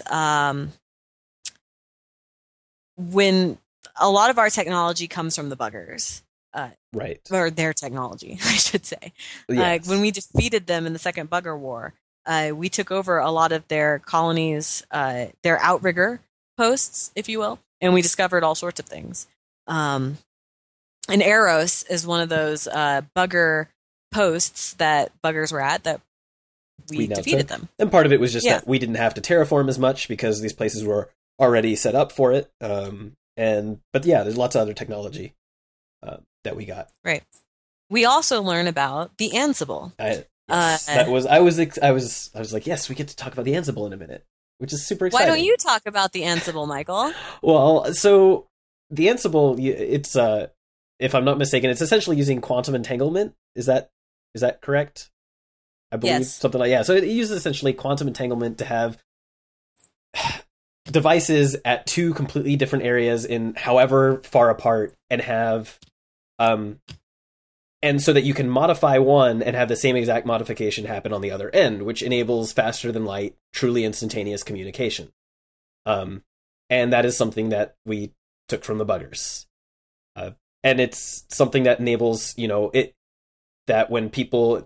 reason being that in this universe, we do know that light, or that, travel takes a certain amount of time. So, and you have to deal with the, with relativity. So if somebody travels a really long travels at faster speeds, they age differently from people on other ends, and so you still have to deal with time changing on each end of that huge distance that you're traveling across. But the Ansible still enables truly real-time communication, which in the context of a war, if you're trying to do stuff across, organize how you're training kids in order to be able to potentially run things down the line and figure out stuff on the home front while also relating to people who are, fighting somewhere else in the galaxy, it's incredibly useful. Yeah. Which, so Ender is told about this, and he's told that the buggers have this kind of technology. They're not the same. They've never found an Ansible in a bugger compound, but they do know the buggers have faster than light communication, and it's kind of explained to him that this would be how they could do the war. You know, we have this faster than light communication that will enable us. Right. What's interesting is if you read Ender's Shadow, Bean is not told about the Ansible. Right. And that's the one thing they're like, we can never tell Bean about this. Yeah. Because as soon as they tell him, he would figure it out, which he does. Right. And it's the kind of thing where Ender, it's not the fact that Bean is smarter than Ender, but it's not that Ender isn't smart enough to figure it out. It's that there are certain things he doesn't want to figure out. Right. And so he doesn't let himself. Ender lives in a constant state of denial, right, which is why he doesn't know he killed Bonzo. Right. Because he clearly got enough information to know that he did. He's just choosing not to process it, essentially. Yeah. Yeah, so Ender pretty much knows at this point that he is the chosen commander of the fleet that is going to be sent to the buggers, right? Right. But he's still in training. Then he meets his next teacher, who happens to be Mazer Rackham. Who whole time we've heard his name a few times here and there, and we know that he is the person who defeated the buggers previously. We don't know how. We don't really know like what that partook of, and we don't really know where he's been all this time. But oh my goodness, I completely skipped something. Go ahead. Okay, so back when Ender was winning all of those games, one of the things he was doing was over and over again watching all of the videos available to them of the last bugger war. And studying them and trying to figure them out. And the other commanders would come watch too, because they were trying to figure out what Ender was looking for. The other army commanders, students. Right. And they never could figure it out. And one of the things Ender thinks in that section is, we forget when we're at battle school that the buggers are the enemy, not each other. Right. And that's the thing that goes, is like, not only is he beating everybody with all these changing things, he's not even focused on this. Like, that's not what he's thinking about. That's not, he's looking at the next step. Which is why Ender is so willing to do strange things, right? Right. Because he's not thinking about winning a game. He's thinking about strategy and we have to try new things to win this war. He does win every game because he's brilliant. But he's been studying the bugger videos over and over and over again. And, you know, one of the things that always bothered him is, so Mazer Rackham won the last bugger war by shooting a ship. And that's all they show. And Ender never really understands how that's the end. How that's the end. And he wants to see other videos, and nobody ever shows them to him. So he finally meets Mazer Rackham, and they talk about it. And he realizes that the buggers have a queen, and basically Mazer killed the queen, and that ended the war. They went and when they found like Eros, it was just full of a bunch of dead buggers. And They are bugs in that sense. So let's see. Was there anything else I'm missing before we move on to the simulations? He's introduced to Mazer Rackham. So how, where Mazer's been all this time? Right. So that is true. Mazer should be dead, right? Right. But do you want to explain how he's not dead, Michael? Sure. They actually took the limitations of faster than light travel and relativity to their benefit. They're like, you know what? We need Mazer around to help us when we figure out what kid is going to be our next person, like our next guy. And so let's send him on a trip where he will travel a really long distance without actually going anywhere, and loop back around to the point where just a little bit of time passes for him while a whole lot of time passes for us. And that's essentially what they did. They knew that whenever they found Ender or whoever this kid would have been, they wanted Mazer Rackham around to help train him. And so, yeah, that's where he's been all this time. And it's kind of a really interesting thing because I guess, you know, despite the fact that I read this pretty late, I hadn't ever read of somebody using the limitations of, you know, travel approaching the speed of light to their advantage. You know, the whole the age thing, like it's always kind of, it's always put into the kind of like a negative implications perspective rather than a, hey, we can use this to keep this guy around until we need him. Which is what this book and Speaker for the Dead both do so well. Right. They use that to save Mazer, and then Ender uses that to essentially become immortal. Right. Which is mind-boggling. Yeah, and it's so funny that nobody, like, could believe that it was him, that he's been alive for 3,000 years. And it's like, well, why wouldn't I be? You know, faster than light travel exists. Yeah, exactly. So one of the, going back to the discussion of queens and stuff, one of the implications of the queen situation is that the buggers get their commands instantaneously. There's none of this individual thought business or having to even pick up a command from an Ansible and hand it to somebody else, right? Like, every bugger knows exactly what they should be doing at every moment, which is why they're so unstoppable by us, right? Because they're perfectly coordinated. They're perfectly coordinated. They have a general who's hanging back, essentially, their queen, watching the entire thing unfold and can command everyone to go everywhere they need to go instantly. Of course, that's also... Yeah. It's both the strength and the weakness. It means that there's a single point of failure, and it means that there is a single port of organization. It's essentially one mind doing the work. Right. Which is our strength, that we can improvise and think on a smaller scale, but we cannot react as fast as them. Right. So that's part of the reason why they were so good at destroying us. That, and we weren't technologically ready. It would be essentially like if, say, for instance, Ender, when he's doing all these battles, doesn't have to deal with training anybody, and all the other bodies are just directly controlled by his mind, so he can put them wherever he wants, right? Like, think about how much even more easily he would dominate the other teams in Battle School. Yep. So the other thing Mazer tells Ender about is the doctor device. Michael, do you remember the doctor device? Do you want to explain it? I've been doing a lot of talking. You can go ahead. I really don't remember it distinctly enough. Okay. So. I've been doing a lot of talking, so I'm trying to give you opportunities to explain. Yes, and I'm willing to butt in, but I don't know enough. I don't recall enough accurately. So. All right, so it's the MD device, which is molecular detachment device, and they call it doctor device because, haha, it's funny. Get it? MD device, doctor. So the thing about it is it destroys how particles attach to each other on a molecular basis. It essentially gets rid of the strong and weak forces that hold together atoms. So, I don't think it breaks things on atomic scale, but it breaks atoms apart from each other. Right. It breaks molecules up, but it leaves the atoms intact, I believe. Right.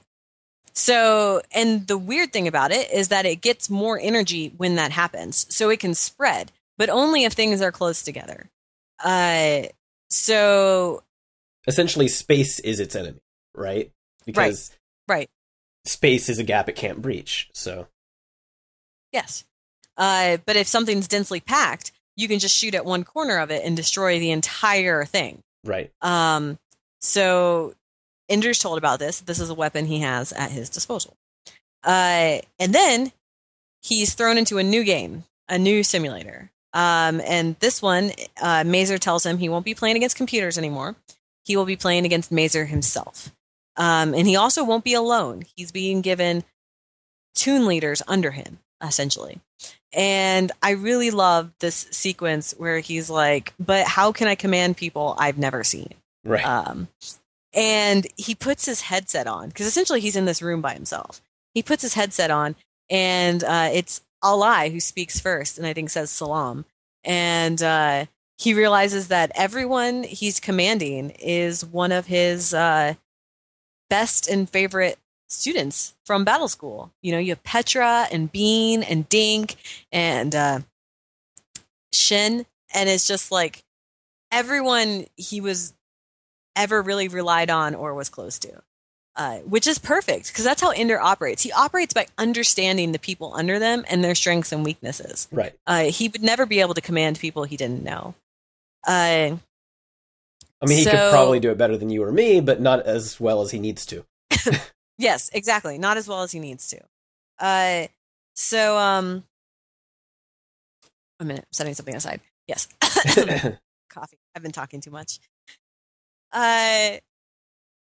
Basically, they start this whole realm of simulations, and Ender has command of everybody. Under him are his toon leaders, and then they're given an assortment of different types of ships, and Ender is given the responsibility of assigning who is in charge of what ships. And he is in charge of commanding the strategy of their overall force. Mazer has told them they're playing against him, but it's going to start easy and going to get harder because he's going to pretend like he's the buggers learning about us. So, I mean, essentially it'd be like if you were playing against an AI, right? Like it knows nothing about you at first, right? And it's going to learn. This AI just happens to be Mazer. So, you know, like in the first battle, it's super obvious that like it's a bugger clump, right? So you just use the doctor device and bam, they're all gone. Easy peasy, right? You know, and then like the next battle, you can't tell who's the center. So like the center's always shifting and stuff. And it just gets progressively harder. You know, the Mazer simulates quotations, like the buggers have figured out the MD device. And so they don't stay as close together anymore and all sorts of things. But what's heartbreaking about these chapters is the pressure on Ender to win. He's essentially told he cannot lose a battle. And he doesn't want to lose. I mean, as he's shown over and over again, losing is not in his vocabulary. And, like, you see it's, like, destroying him as a person. He's having these horrible nightmares where he's being, like, eviscerated by buggers. He, like, wakes up and he's, like, chewing on his hands. And then there's one battle that he just legitimately doesn't wake up for. And he sleeps through it. Because he's so stretched to the point of breaking that, I mean, he is 1 inch away from going insane at this point. And because he's that way, he's making mistakes in the battles and he's relying on his toon leaders too hard. And subsequently he breaks Petra. She falls asleep during a battle and loses because he trusted her the most. He'd give her like half of the army. He loses half of his fleet. They still managed to win the battle, cause he's Ender, but He realized that he stretched other people. What is being done to him, he has done to other people at this point. And Ender is like, he's furious isn't the right word. It's just he's broken. He's broken someone. And he doesn't want to do this anymore. So then when he gets to his last battle, Mazer's like, this is the last one. If you win this, you know, you're graduating or whatever. So he gets in there and he sees the scenario and he has the oldest, crappiest ships.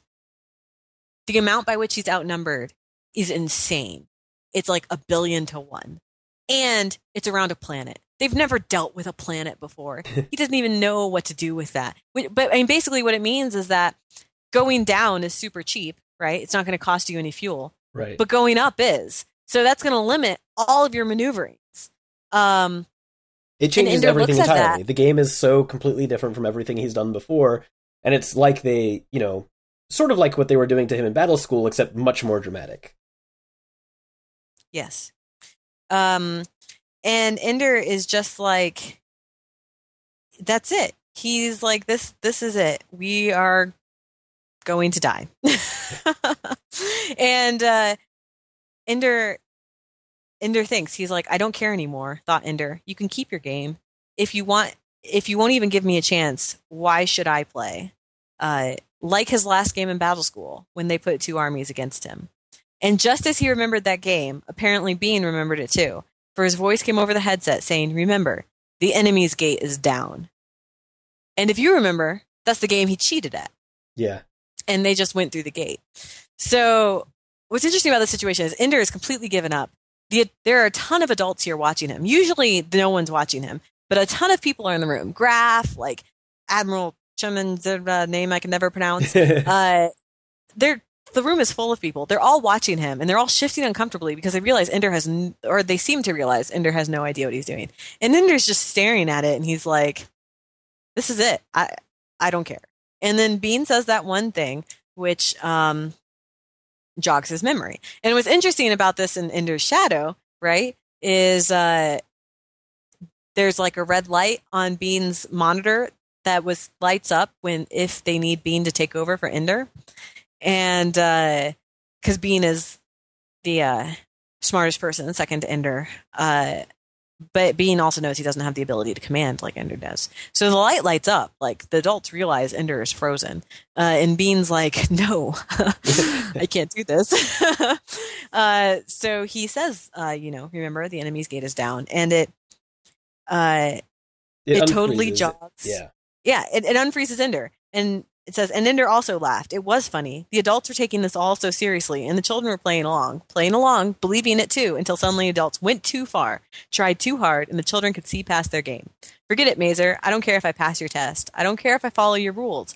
If you can cheat, so can I. I won't let you beat me unfairly. I'll beat you unfairly first. In that final battle in Battle School, he had won by ignoring the enemy, ignoring his own losses, and he had moved against the enemy's gate. And the enemy's gate was down. And the one thing Ender had been told before this was that the doctor device had never been used against the planet. And that was like, why would we do that? You know, all the time the buggers had been fighting against us, they never attacked civilians or whatever. And why would we do that? Like, that's just stupid. And that's a bad idea. So Ender's thought is, if I attack the planet, they'll let me go. Like, I'll have broken the rules. They won't need me to command. And they'll set me free, and this can be over. So that's what Ender does. He basically does this maneuver where, in the end, almost every one of his ships has died and is gone. And then he sets the MD device on the planet and destroys the entire planet. And the simulation freaks out because it's like it doesn't know how to simulate that. Right. And then Ender realizes everyone behind, like all the kids are cheering in his ear because, they just won. But all the commanders and stuff behind him are cheering, and they're crying, and they're so happy, and they're like patting him on the back, and they're like, Ender, you did it. And he's like, I don't understand. I just won a game. And this is when he realized, yeah. Why are they happy I broke the rules? And this is where he realized it wasn't a game. Yes. This entire time he's been controlling the actual human forces via Ansible. And hence the equipment getting crappier, and hence there being a planet at the last battle. Mm-hmm. And he doesn't handle that well. Because the bugger planet was the furthest away, right? So they had to send ships the soonest. So as soon as the last war was over, they sent ships. So this is why it was the oldest technology. And you're right, Ender doesn't handle it all. Because not only did he kill all the buggers, but he killed all of the He did this with no regard to the human life, too. Right. Like, every ship that was there died. Granted, all of those people expected to die because they were so far away from Earth as it was. But Mazer and Graff try to convince Ender he's a hero. And he doesn't buy it. And it's just, Ender grabbed Mazer's uniform and hung on to it, pulling him down so they were face to face. I didn't want to kill them all. I didn't want to kill anybody. I'm not a killer. You didn't want me, you bastards. You wanted Peter, but you made me do it. You tricked me into it. He was crying. He was out of control. And they have this whole conversation where Graff basically explains the whole rationale and why they needed Ender and why it had to be a kid. And the thing you realize is that Ender and the connection he had with his toon leaders, they were almost exactly like the buggers. And when you watch the playbacks of the simulations, they seem like buggers because they're so in tune with each other. And it's so instantaneous between them. Like, they understand each other on an instinctual basis because they know each other so well. Right. Which is why Peter couldn't do it. Right. Because Peter could never command like that. And so not only did they have the perk of humanity, which is free will, which is that every little ship guy could also make a decision for himself, and cut out at a good point or whatever. But you had the bugger perk of this instantaneous, empathetic understanding what's happening, which is how we were able to defeat them.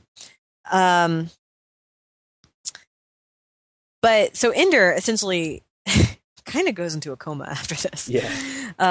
He can't handle it at all. Like, his brain can barely comprehend it. So he essentially just sleeps for days. And what happens while he's sleeping is that the only thing keeping Earth united was the threat of the buggers. And now that threat is gone, and Ender's being lauded as a hero, who destroyed the bugger threat forever, the countries are at war again. And there are different people from different countries on Eros. So a mini war breaks out there. In the end, the IF damps it down and they win. But Ender sleeps through it all. And when he wakes up again, all of his friends are there, and they kind of explain the situation to him. And yeah, it's interesting. What you also realize is that what they say here is that Peter brokered the peace between the different countries in the firing, and he did the. I think they call it like the Locke Treaty or something like that. Something like that, yeah. So yeah, it's ironic, and it's stated at some point that Ender was the one who brought death, and Peter was the one who brought peace. So the last chapter is called Speaker for the Dead, which, as you know, is the title of the sequel. But basically, it kind of deals with the fallout of all of this. Locke has brokered peace. Now there are no buggers. The Earth's still not united, but at least, you know, nobody's killing each other at the moment. And they're going to be colonizing all those bugger worlds that are now empty because they killed all the queens on the bugger planet. So even the bugger colonies are there are dead buggers there, but they're not doing anything. Right. So they're setting up a whole colonization movement, and Ender.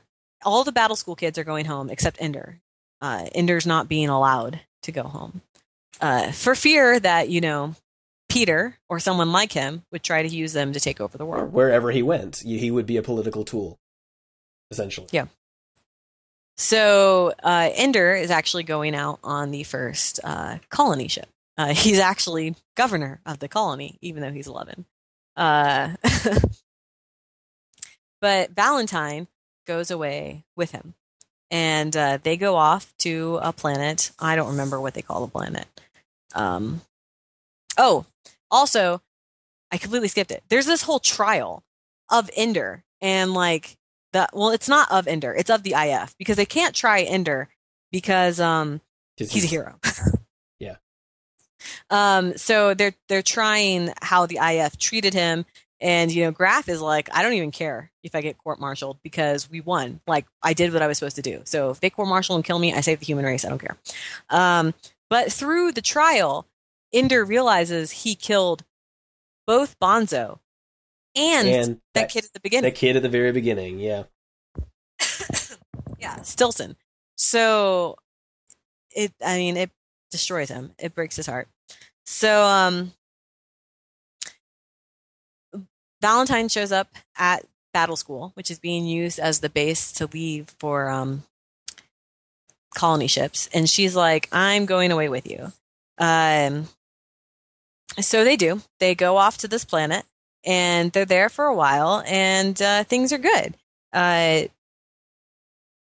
Ender may be governor, but nobody, you know, people learn to respect him and not treat him like a hero. And, you know, they establish other ways. Ender doesn't really rule them or whatever. Right. But he's a respected member of the community. And Ender is out one day when he sees... They're out in like a helicopter, and he sees the landscape of his fantasy land, right. Fairyland, from the Mind Gate. Which is ridiculous. So, yeah. So he kind of freaks out. He's traveling with a kid, and he tells the kid, like, he can't come with them. And the kid's like, you can't tell me what kids can do when they're 11 because you took over the world. Well, not took over the world, but you defeated the buggers. Right. And Ender's like, you don't understand. You have to stay. Like, this is a big deal. So Ender goes through it, and there's the castle, and he goes into the castle, and he sees the, you know, the snake rug, and he sees a piece of metal with an, you know, like a stick figure essentially traced into it, and he realizes this was built by the buggers. He doesn't understand how, you know, but clearly they built it. So he pulls back the mirror, because that's what happened at one point in the game. He broke the mirror, and you know, him and Valentine went off to Fantasyland or whatever. And in there is a bugger queen egg. And he essentially communes with it. And the bugger queen explains, or, you know, is able to communicate with him and explain that they never intended things to get to the point they were at. They didn't understand what they were doing. Right. Because they thought by coming into the human area and, you know, killing a few humans, they were just kind of saying hello. Like, well, first off, they didn't know they were intelligent. But even if they were, they thought that killing off a few workers, what's a few workers? You know, like... Well, because that's not where the brain is, you know, hosted, essentially. It's not... They're, you know, to them, effectively, like, every human is sort of a queen in and of itself, and they couldn't comprehend. That. Right. Right. So they, you know, stopped. This is why they hadn't attacked the third time, because they finally realized it. And then they realized that the humans had not forgiven them and were coming after them. And so they were able to connect through Ender. And as we learn later, they were able to connect through Ender through the fantasy game. And Ender understood them the most. He was the most like them. So that helped with the connection. And they took these images from his mind and were able to build this so that he would know it was for him and put the Bugger Queen there. And they want him to, you know, find a place to set her free so their people can be built up again. So Ender writes a book called The Hive Queen that basically tells the story of the buggers and how they did bad things, but it wasn't intentioned that way. And then later he gets a call from Peter, and Peter had read this book. Ender did not say he wrote this book. He just published it, put it on the web, and was like, right. Anonymous. Peter knew. Yeah. Peter read it and said, I know this is you. And this is Peter at the end of his life, because Ender is still young because of faster than light travel. And Peter basically explains himself to Ender and has Ender write another book for him. And so he writes a book and he calls it The Hegemon. And the two books which tells us that Peter did actually manage to rule the world, essentially. Yeah. He took over. Very much so. So together, the two books are called The Hive Queen and The Hegemon, and they were published by this person called the Speaker for the Dead, because that's how Ender signed it, Speaker for the Dead. Right. And then basically Ender turns himself into a villain through this process, because everyone lauds him as a hero until this book is published and they realize that maybe we didn't do such a good thing right. By killing all the buggers. So in the end... Ender is like, we can't stay on this planet anymore. The line he says is, we have to go. I'm almost happy here. Which right. I didn't even have to look that up. I just know that. Right, because that's one of my favorite lines. But when I look, looking in that section of the book, and Valentine essentially asks him why he can't stay. And he says, I've lived too long with pain. I don't know who I am without it. That's the reason he gives her. But the real reason is... you know, he has to find a home for the Hive Queen, and it's right. not this planet. So then they go traveling from planet to planet. Because if it was that planet, then they would have just used it. Yeah. So, you know, the last chapter of the book is, so they boarded a starship and went from world to world. Wherever they stopped, he was always Andrew Wiggin, itinerant speaker for the dead. And she was always Valentine, historian errant, writing down the stories of the living, while Ender spoke the stories of the dead.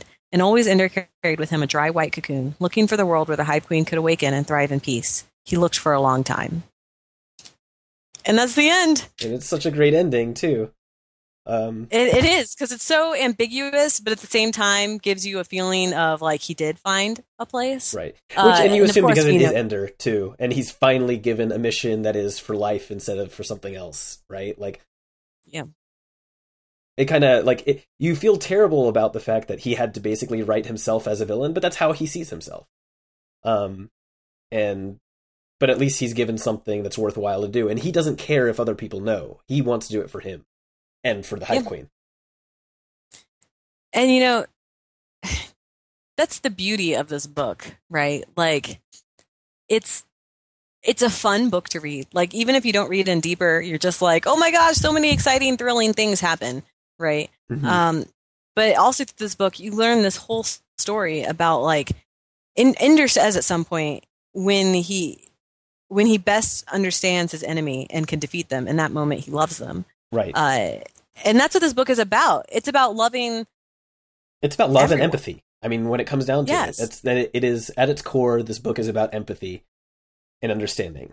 And it's completely heartbreaking. because this kid gets broken, this completely empathetic kid who could have been such a great peacemaker or anything. I mean, he could have been a better hegemon than Peter was. Than, like, presuming that Peter, you know, we don't, in this book, we don't learn how Peter did. Although right. we do get... Other than he said he's a great hegemon and brought world peace and blah, blah, blah, blah. Right. And you can tell that he's still like, you believe it at the end, too, when he basically expresses sorrow at his interactions with his brother when he was young. Like, yeah. And at that point, you buy it, or at least I do. It doesn't feel like he's, you know, it's like maybe he has become a changed man over time or has let that stuff come through because of whatever his life brought him. But that is like the kind of thing that you feel like Ender was made for, you know? Mm-hmm. Because, you know, he's empathetic. And he's a genius, and just, you know, and it's just kind of, yeah, I mean, he is essentially the combination of Peter and Valentine. And that's, you just feel terrible about the way that life turned out for him. Yeah. But it's amazing, and it's beautiful, and it's hard to just... The whole book is not about winning a war, because when it comes down to it, you realize it wasn't a war that needed to be won. No. Like, it was, he won, but there wasn't a point to that victory, which you only learn about after the fact. Like, they wouldn't have attacked again. You know, it was over. Yeah. So if humanity hadn't pursued the buggers after that, you know, the second round of contact they had, and humanity had just done its own thing for a while, who knows how many thousands of years could have passed before we came back in contact, and the buggers might still remember that, and humanity would be like, oh yeah, there was that thing that happened a long time ago. They never attacked us again. Yeah. But that's not how things played out. That's not how things played out. And I guess I don't want to get too deep into Speaker for the Dead and how kind of plays out. But I think one of the wonderful things about Speaker for the Dead and why I like it so much is because when you're reading it, you're like, yes, this is the person Ender should be. Mm-hmm. The person brokering peace and bringing healing, like, to everyone. This is who he was meant to be. And it's just terrible that in order to be that person doing those things, he had to have this incredibly traumatizing childhood experience where he killed an entire species. Right. Yeah. So I think, yeah, this is my favorite book ever. And I love it so much. So, you and I both saw it on, there was a recent movie adaptation that has been in the works for like half this book's lifespan, and yes, so finally got put out.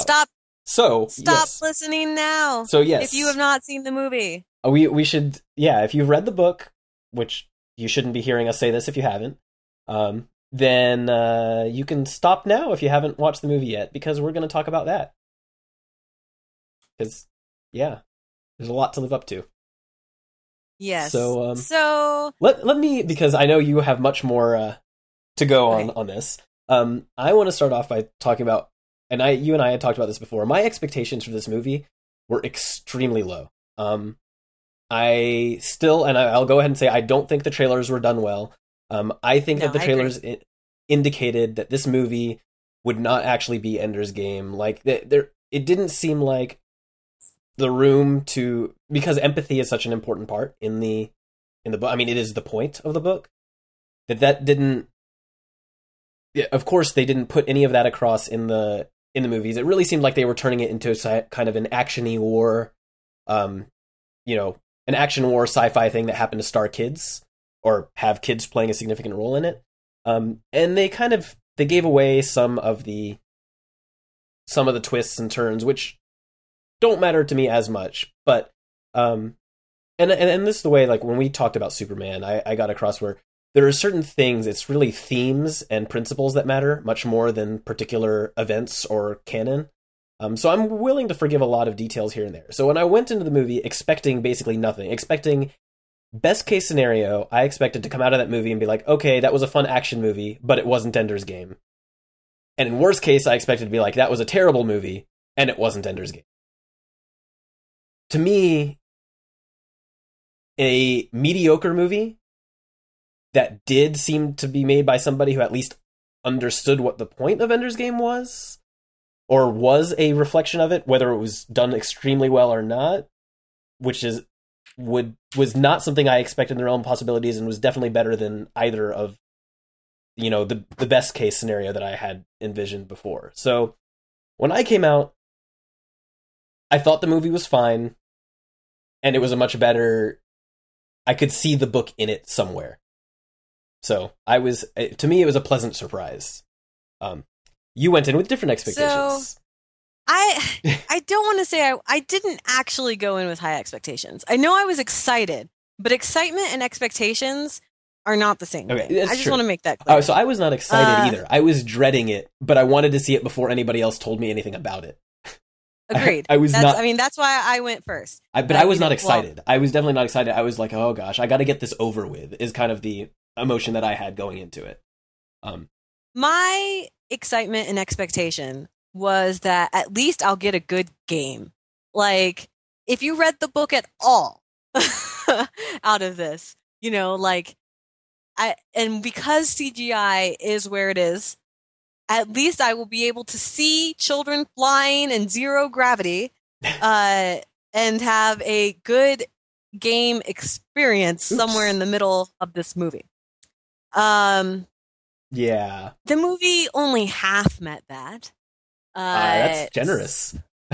Yeah. I'm going to give it half. There were kids flying in zero gravity. Meant something. There was no cohesion.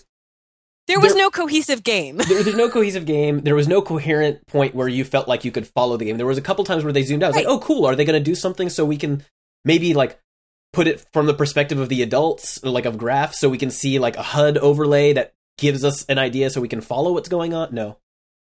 See, this is what I wanted. I didn't have the words for it till just now. But what I wanted was the Quidditch match from Harry Potter 1. Yeah.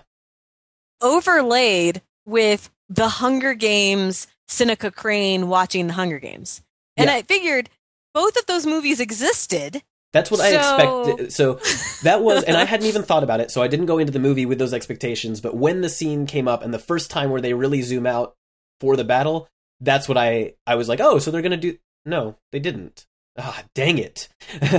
I was expecting. Wait, no, you can go ahead. That said, I did not go in expecting this ahead of time or an active desire to see it, because I was so expecting to be disappointed by the movie that I didn't think about it before the movie started. So yeah, I said multiple times to my local friends that if that was all this movie gave me, I would be happy, because at least I would be able to see, like, I mean, it's like seeing Quidditch on the screen for the first time, you know? Right. Like, even if The Sorcerer's Stone had been a terrible movie, at least we finally had something interpreting what Quidditch looked like to us, you know? Like, and that's really what I wanted. I was like, I'm pretty sure it's not going to do anything else. Right. So you didn't get that. I wasn't expecting Locke and Demosthenes, which it didn't have, but I was okay with that. Going into the movie, I had told people, I was like, I completely understand why you would cut Peter and Valentine from this movie. Oh, yeah, because they're not important at all. Like, Valentine is important in the role that she plays for Ender. Peter plays no role past the beginning in terms of Ender's growth. There's just no room for that, for wasting that time in a movie, especially one targeted towards kids, which I feel like they're targeting this movie towards kids. So so I got in an argument with one of my friends beforehand on the Stilson and Bonzo fights on whether they were going to be included. And he was convinced they were not going to be included. I was convinced they had to be, because it's Ender's Game. Okay, so I would have said what we got was a happy medium, I guess. My expectation from, again, going in expecting to be disappointed is that, they might do it, but it's just going to be him winning fights. You know, it's not going to be him killing kids. But him killing kids is kind of important. Right. So on that topic, him killing kids is kind of important. I would also argue how he kills kids is important. Right. So when I went to see this movie, I saw the first, half, and I was like, okay, so clearly you're not going to give me the game I want. I feel like I'm watching random highlights from Battle School, but I could be okay with this. At least this is a mediocre attempt to, like you said, it's someone who actually read the book And they're trying to jam pack a ton of things in here, and they're just not doing it quite right. And they are driving home. They definitely tried to push the empathy thing a lot. Like they did. They did. Sometimes it was like smacking you in the head with it, right. And I was like, I need you to show me this. Ender doesn't seem empathetic, and right, you're messing it. So before I get to the Bonzo Ender fight, because that's my big pet peeve. I'm with you. So before we get there, a couple things early on that weren't deal breakers for the movie, but made me shake my head. One, I knew going in, Bean and Ender were going to be in the same launchy class because right. I had seen the casting and like a picture. I had not seen it, but I knew going in is like Bean's a character. If they want to do any kind of franchise thing beyond this, Bean needs to be more prominent than he would be. So the problem with Bean and Ender being in the same launchy class is that as soon as Graf said Ender Wiggin is the smartest kid in this room, false. I was like, false. No, false. Bean would have piped up as well, and he would have laughed at the same time Ender did. Like, or as soon as Ender did it, you know, with like who understands, Bean would not have been intimidated into saying like, you know, no, I don't think that's funny or whatever. Like, yeah. No, he'd be like, yeah, of course, it's correct. You know, because Bean was the things that Ender had issues with empathy-wise, or, you know, getting other people to like him, was like Bean magnified. You know, like Bean had those issues. Bean's on a whole different level. Sheldon Cooper of Battle School. So, yeah. So I was like, okay, fine, I can deal with this because I guess we're not going to make an Ender Shadow movie, so it's not important that he's super smart. Whatever. So I was going to forgive that. And then when, because Bean was in the Lanji class, when they went into the battle room for the first time, and it was Bean and Ender instead of Ender and Alai, whatever, I was like, okay, I can understand this. Because at that point, I wasn't sure Alai was going to be in the movie because he hadn't been mentioned yet, right? So I was like, okay, so Bean is being this conglomeration of Bean and Alai together. I'm okay with that. I was like, I understand. I mean, it's... because I'm not expecting this to be the book. I'm expecting it to make changes. But what did bother me with that sequence is they didn't shoot all the other kids. I was like, I don't even understand this decision on like a director or writing scale. Like, that doesn't change the scene so much that it would cost more or like, you know, be longer or anything. But it seemed like it's... So the reason, the thing that I got from it that they were maybe trying to do, and I'm not sure how well it pulled it off, is that perhaps they were trying to just do something without setting up another point of antagonization or something, but just get across that, hey, these are the only two kids, or, you know, Ender and whoever he's with are the only people actually testing things out, and Graf is noting that, essentially.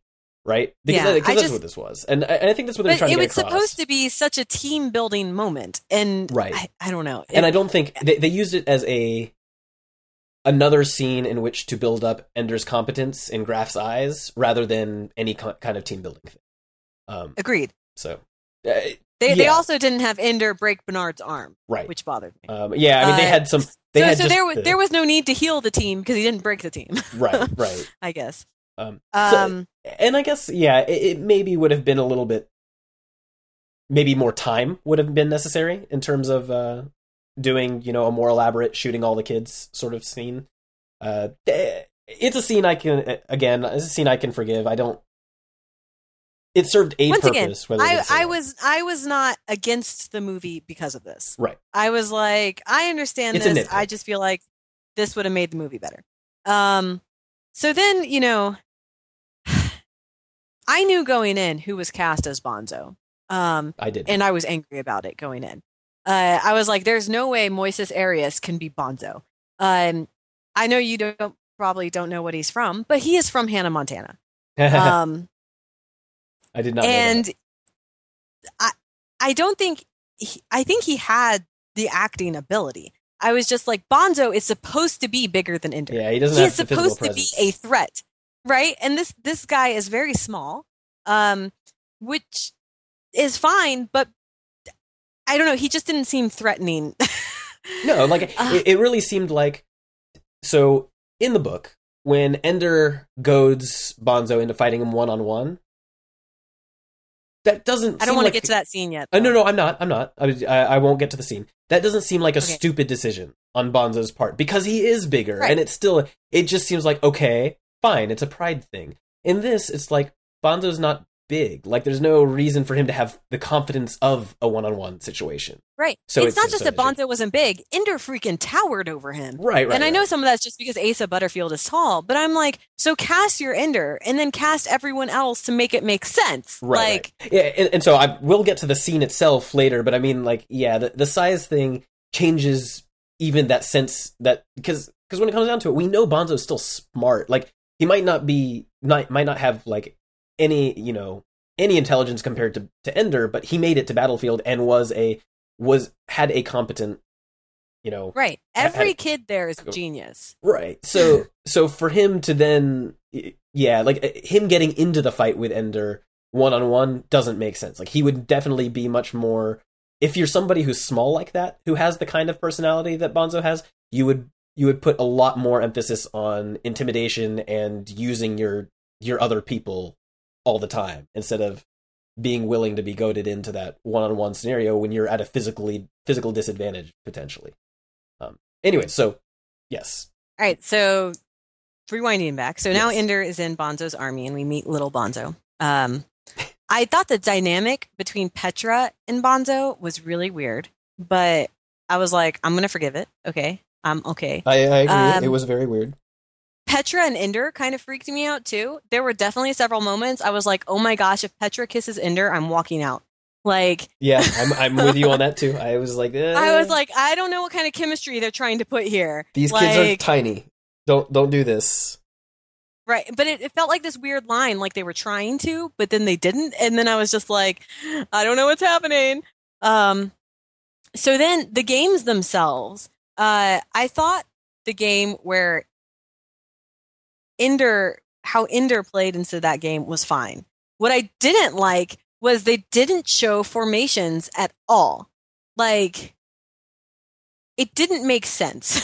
No, they just said, hey, nothing about you take your tune over there, I take my tune over here. That was about it. I mean, part of it is because they made the armies so much smaller, they couldn't really do formations because these were armies of 12 people when the armies are supposed to be armies of like 40. Right. Right. So I'm just like, is this supposed to be a formation of Petra sitting on top of Dink and Fly Molo? I'm pretty sure they called him Fly. I was like, is that supposed to be a formation? And if that is a formation, then nobody would be shocked at all when Ender did the one of the kids on the back of the other kids thing. Right. Like, that's standard. I don't understand. Like, you're defeating the purpose of Ender's genius at this point. Like, this is definitely something they did. Continue, going from here and continuing all the way to when Ender had his own. They did nothing with regards to building this is how things work, and it's how everybody does it, and it's just a matter of execution. Versus now Ender is changing the game and doing it over and over, and other people are trying to imitate him and failing. Like, there was none of that at any point. Yeah, they failed to get across completely that Ender broke the game. They also didn't show... The only way you knew Ender was winning once he became commander of Dragon Army was because they showed a display in the background where Dragon went ahead of Salamander or Rat or something. I was like, this is stupid. Yeah. I was like, I don't understand. Like, Battle School is the majority of the book. The vast majority. And I feel like I'm watching highlights of bad Battle School at this point. Yeah. So when Ender became Dragon, was supposed to be doing these revolutionary things, instead it just felt like, well, you're right. We have no baseline. So we don't know that anything he's doing is special. So whatever. Yeah. Okay, he's winning. Great. Like, for all we know, he's just winning the same way everybody else did, just better. Like, we don't, like, and that's the thing about Ender's brilliance is he's around all these really smart kids who are doing this stuff really well, and he's fundamentally changing things. Yes. That's one of the things I love about Ender's Shadow is how when you get to the point where Ender leaves Battle School and Bean and all of them are made commanders, you see how broken the system is. Like, Battle School cannot function now that Ender Wiggin has gone through it. Right. He broke it. He broke it, and because everybody has learned these things from him and has been taught by him, and it's just like, well, now what? Yeah. Yeah, no, it's crazy. And the movie just completely failed to do that at all. But at this point, I was still like, okay, so I'm disappointed a little bit because it didn't meet my one expectation, you know, but it's highlights of Battle School, but I'm not offended. It's not terrible. Let's keep going. You know, I'm in. I wasn't against the movie at this point. Then the Bonzo Ender fight happened. Oh, yes. Okay. That's probably my very biggest issue. Not probably. Definitely my biggest issue with the entire movie. This is my biggest issue. If not for this scene, I think I would say the movie was good. It wasn't quite what it should have been, but it was Ender's Game. You know, because of this scene, my reaction was, I don't know who that kid is, but he is not Ender Wiggin. I mean, that was the thought that went through my head. I was like, that is not Ender Wiggin. Okay, so the issue with the scene is that his killing of Bonzo was essentially entirely accidental. And, you know, he basically just, like, knocks him over and the guy hits his head on the thing and that's it. And he's, like, freaking out. And then he immediately is upset. Like, he immediately... If I would have been okay with it, if he accidentally knocks Bonzo over, Bonzo hits his head, and then Ender walks up to him and kicks him in the face. Right. That would have been okay. Or, like, kicks him in the stomach or whatever and walks off. Right? Right. Like, right. Instead, Ender is immediately like, "Oh no, Bonzo!" And I'm like, "You could have even done that too. Like, if he went through and he did that, and he looks down at him, he didn't even have to kick him again. He could look down at him, kind of keep the stony face thing. Look at the other, like, you know, go out, look at the other guys, then just walk off or something. You know, the guys who Bonzo said to leave, like something like that. Just be like, hey, that's what needed to be done, and I'm gone. Yeah." Even because if he's just Ender putting on the show for him. Ender did cry about Bonzo's death, well, he didn't know he was dead. Ender did cry about killing Bonzo in the book, but it wasn't until he got back to his room. Right, because he has to put that show, like, he knows that that's what had to be done, and he needs to put on that face so people know. Like, and so the difference here is, and the reason that I am I basically think about this movie the same way you would have if this scene had gone better. And part of it is just I was so expected to not see any of Ender's Game in this, and I saw so much. And it's just like, yeah, that scene really they should have just at least repeated the very first fight, you know? Like, if they had repeated that, it would have been fine. The first fight was a nice PG-13 version of the Ender-Stilson fight. Yeah. I was like, it's not quite as intense as I would like it to have been, but it was an Ender-Stilson fight. Like, yeah. I'm okay with this. So if they did that again here, that would have been better. Beyond that, though, I mean, I guess the whole thing is that I was expecting the whole empathy undercurrent to just be lost completely. And instead, they kind of overcompensated. But... I mean, the point of Ender is that he's both compassionate and ruthless. Right. And... You're right. They overcompensated the compassion, which was part of what I was worried about, actually, going into this movie. I know you were worried about the compassion being lost. I was worried about the movie being Disney-fied. So I did get my Disney-fied version, I guess. Because Ender does terrible things. Yeah. And I guess the thing is, like, I would have said, instead of just saying, yeah, it was fine. Or even good. Like, when I came out of it, it's like, yeah, again, it was a pleasant surprise. I thought it was good. I did not think it was a great adaptation. Of course, you know, people should read the book. You can skip this movie if you want to. But it's kind of, I don't, like, I am clearly holding it against the movie because I think it would be significantly better. But I guess it's just, to me, he's still... I guess it just comes down to I think it's important that he still did end up following through in the end, gets pissed at them when he, you know, finds out that he actually killed, you know, an entire species, and I just really wish the Bonzo fight had been better. So the end. Let's talk about this. All right. So first off, I want to say the final simulation was really intense. I really enjoyed that. Me too. Even though things in it were not quite right, like, you know, I was forgiving the things that weren't, like, details don't matter as much as getting the point across.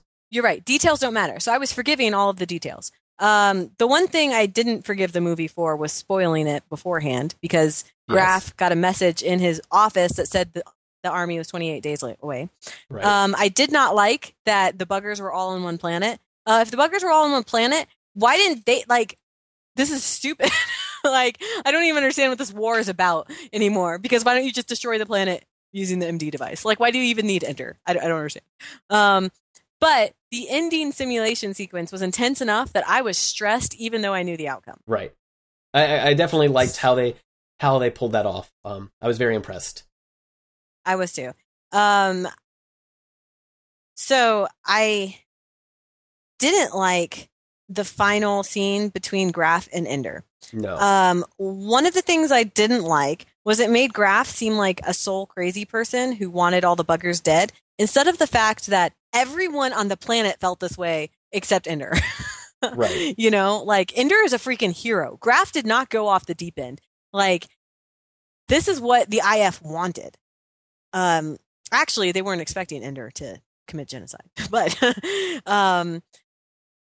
I did not like how they made it seem like Graf had gone completely. It's more they wanted in exactly the direction they wanted. More than they wanted in the direction they wanted. Like, it was...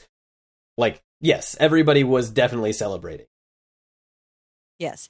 I didn't like that Ender wasn't concerned for any of the human lives he killed. Because in the book, Ender is concerned about both. Yeah. Right? He's like, what do you mean? I just did that entire thing without regard to my ships because I thought they were all fake.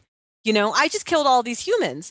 And then he realizes he also killed all the buggers, you know? Like... Because when it comes down to it, he's human first. Right. So I was just like, wait, so he has no concern for all the humans he just murdered, which Graf tries to point out to him, which I didn't like either. Graf in the movie is like, you completely left those ships for all those people to die. I'm like, Graf would never say that. No, because they're soldiers. No, and Graf tells Ender in the book at some point, those soldiers all knew they were going to die. They were just happy to die, you know, at your command. Like... And I was just like, this entire scene is wrong. Like, Ender's reactions were wrong. Graf was wrong. Like, everything about it was wrong. And I was just like, I'm not happy right now. So then, okay, if this bugger queen is on Eros, which is not an asteroid, but I'll forgive that. I don't have a problem with Eros being a planet instead. Why have the IF not figured this out? That she's there? That she's there. It's right there. It's within walking distance of their base. I mean, she could be hiding. Like, maybe she went and traveled. She was right there. Yeah, but if they have that empathetic link with them, like, maybe she literally traveled to closer to their base to be closer to Ender. I'm just saying. I don't know. I can accept that part. I can accept that part. I'm with you on the graph thing, but I can accept that the queen would move closer to be closer to Ender. Potentially. I cannot accept it. The IF is... The military would do a much... She would have had to have come to the planet recently, which would involve a ship, which you would think the IF would have seen. Otherwise, the IF probably did an extensive search of the entire planet. So, you can't tell me they don't have some sort of, you know, infrared sensing on the planet to sense...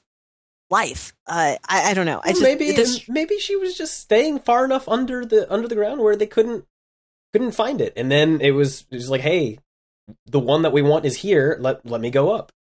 You know? Yeah. Then why didn't the buggers do that on every planet? Yeah. I don't know. Also, Ender grabs this egg, puts it in his bag, and just walks back into an IF facility. Yeah, that's a good point. That what? What? How does that make any sense? 3, the IF just lets Ender go? What? And 4, Valentine gets left behind? What? What is this? Did they even read the same book I did? I don't even understand. I mean, it was very clear that they're not I hope that they're not intending to turn this into a franchise later, but... They can't. I mean... They really can't. There's nowhere to go from here. Yeah. I mean, you can't do Ender's Shadow based off of this. Not to mention, nothing has ever been done like that before. I can't imagine having two movies that are the exact same movie from different perspectives. I mean, I would love it, but I don't know how Hollywood would go for it. Sounds like a project to get somebody to do. Speaker for the Dead is a bunch of people talking. Yes. So I'm not sure how exciting as a movie that would be. I mean, I love Speaker Somebody should write Dead, a book. Wait. I mean, I think Speaker for the Dead would have an amazing opening sequence, which is you open on a hill and there's a body splayed out on it, and Miro stumbles onto it and he's like traumatized because that's his dad. Or not his dad. Well, it is his dad. But you know what it could be? But a drama television show. A season. It could be a... there you go. Yes. One season of a dramatic television show. It could be pulled off that way. It could be. But yeah, I don't... I was like, Ender would never leave and go on super light travels and leave Valentine to die on the planet. Like, I don't think you realize how connected. I mean, you're right. The ending is botched. And the Bonzo fight was definitely botched.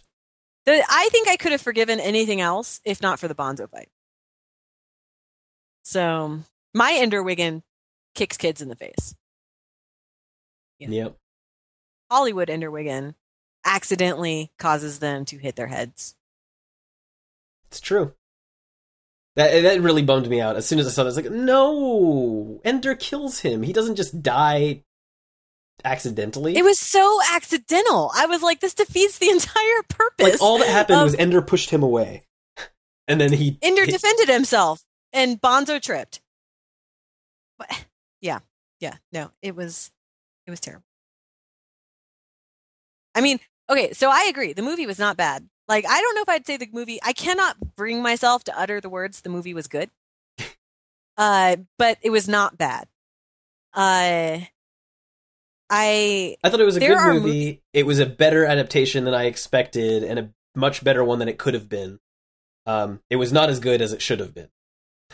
Right. So there are movies out there that I think are better than the book. I do too. There are movies out there that I don't think are better than the book, but I watch them and enjoy them enough that I watch them like let's say the Harry Potter movies are not better than the books. Those are they're nowhere near as good as the books, but they're still very pleasant. They're still highly enjoyable. Right. And I can get through all 8 of them faster than I can get through all 7 books. Yes. So if I have a short craving, that I'm like, I don't have time to reread the Harry Potter books, but I want something that brings to mind the emotions and feelings of Harry Potter, I will watch the Harry Potter movies.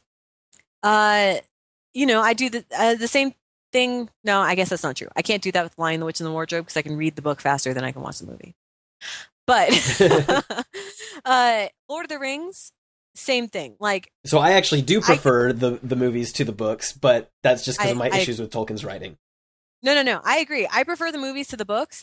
But even if I wanted to reread the book, watching the movies, even the extended edition movies, are so much faster than reading the books that I was like, it gets to me, the important things are the feel, the thematics, and that the characters feel vaguely like the same people. Then there's the other Ender's ones. Game, there's other examples too where a book, But so my main example for this is the Bourne Identity, the Bourne Supremacy, and the Bourne Ultimatum. Those books are really good, and the movies are totally different, but the guy who wrote the books had a role until he died during production of, I think, the second one. He had a role in making sure that the movies were essentially intentionally totally different, but hit the spirit of the books. And as such, right. I think they're both equally good, and not like, it doesn't offend me at all that they're not the same story, because clearly they got all the important points in, but they kept the plot basically nearly entirely different, and the details almost all different, and it's just like they're two separate experiences from the same. It very much like two separate James Bond movies aren't recreations of each other. It's kind of like that. It's the difference for me. It's the difference between I, Robot and Bicentennial Man. I think I love Bicentennial Man. Yes, movie. I'm with you on that. I think it gets the heart of that short story. It's way longer than the short story. It's completely extrapolated, but I love it. The movie I, Robot completely misses the point. It's A, it's completely different, and B, none of the point is there. Like, So I was just like, this, like, I guess if I knew nothing about Isaac Asimov, this could vaguely be an enjoyable movie. But because I love Asimov so much, and I feel like I completely missed the point of I, Robot or Caves of Steel, which it was kind of a weird conglomeration of. Right. I was like, this is not good. Ender's Game, I feel, for me, is going to be more on the I, Robot side of things without actually being that heinously, like I cannot watch I, Robot. I cannot watch it. I watched it once and I'm done. And I watched it and I was like, you know, if it wasn't for the fact that I love Isaac Asimov and love I, Robot, and this is nowhere near it, if it had a different name and they removed the 3 laws of robotics because they didn't really play a role in that movie, I'd be like, yeah, it was fun. You know? Which is why I'm looking forward to the upcoming television show, Almost Human. I was like, not Asimov, but, you know, similar idea, but It's not even pretending. So I'm looking forward to this because you can't desecrate Asimov if you're not pretending to be him. Right. Whereas, so Ender's Game, I don't think I don't have that violent of a reaction to it. I think if it's on TV, if it's at certain points, I might watch it. I'm not going to go out and buy it. Because frankly, I can read the book much faster. I mean, just as fast as I can see that movie, probably. I mean, okay, so I can't read Ender's Game in 2 hours. That's an overstatement. But the book is so quick and so much better that the movie is without a purpose, right? Like reading the chapter of Ender fighting battles is a better experience than watching any of the quasi battles in the movie. Yeah. I guess so, and this thing is, it very much is a movie based on the book that models itself after the book and falls short of the book. And it doesn't fall short in the way that sometimes they do, where it's just like a bad, you know, leaving out details that are important. They definitely, there are a lot of details they changed that are perfectly fine to be changed. So we're not nitpicking on those things. It's just little important points that they missed. If it wasn't called Ender's Game, I think it would have been like, it would be a better movie that way than, you know, being actual Ender's Game. But I still was very pleasantly surprised by how much of the book was in there. Because again, I was expecting none, because I think the entire surface level plot could have been there and I would still feel that none of the movie or none of the book was in it. You know, like if you got the surface level plot without any of the character interactions, yeah, essentially the empathy thread, like without that there, it's not Ender's Game regardless of what actually happens. I just felt the empathy thread wasn't, I don't know, maybe it's just that I didn't believe Asa. I mean, it certainly wasn't. I didn't believe Asa Butterfield either. I don't know. I didn't feel it. But I feel like it could have been better if it had been 2 movies. There could have been an entire, because they spent so much time on Eros in the movie. And in the book, that's like 2 chapters. And they spend like half the movie there. So I feel like they should have spent a whole movie just in Battle School. And then they could have done their whole movie on Eros. But it's not going to happen. So yep. If wishes were wings, we got our movie. Well, we got a movie. We got the movie that people had been working on for a long time. Yeah. I just... You know, all I really wanted was a good game. Is that so much to ask? Go watch Reboot. Oh, Reboot. Yeah, I don't know. I feel like I did enjoy the ending battle sequence. Overall, I didn't feel like I wasted 2 hours of my life. I wasn't angry other than, you know, the Bonzo scene upset me, but I didn't feel like it was... That was the closest I came to feeling like it was blasphemy. But I didn't actually feel angry. I was just more like, this is exactly when I got out of the movie. When the movie ended, I turned to the friend that I went with and I was like, huh, I enjoyed that. That's a really pleasant surprise. Well, that's good. And that was it. Like that was, I mean, that's essentially what it's like. I found it enjoyable, which means it was a much better adaptation than I expected it could possibly be.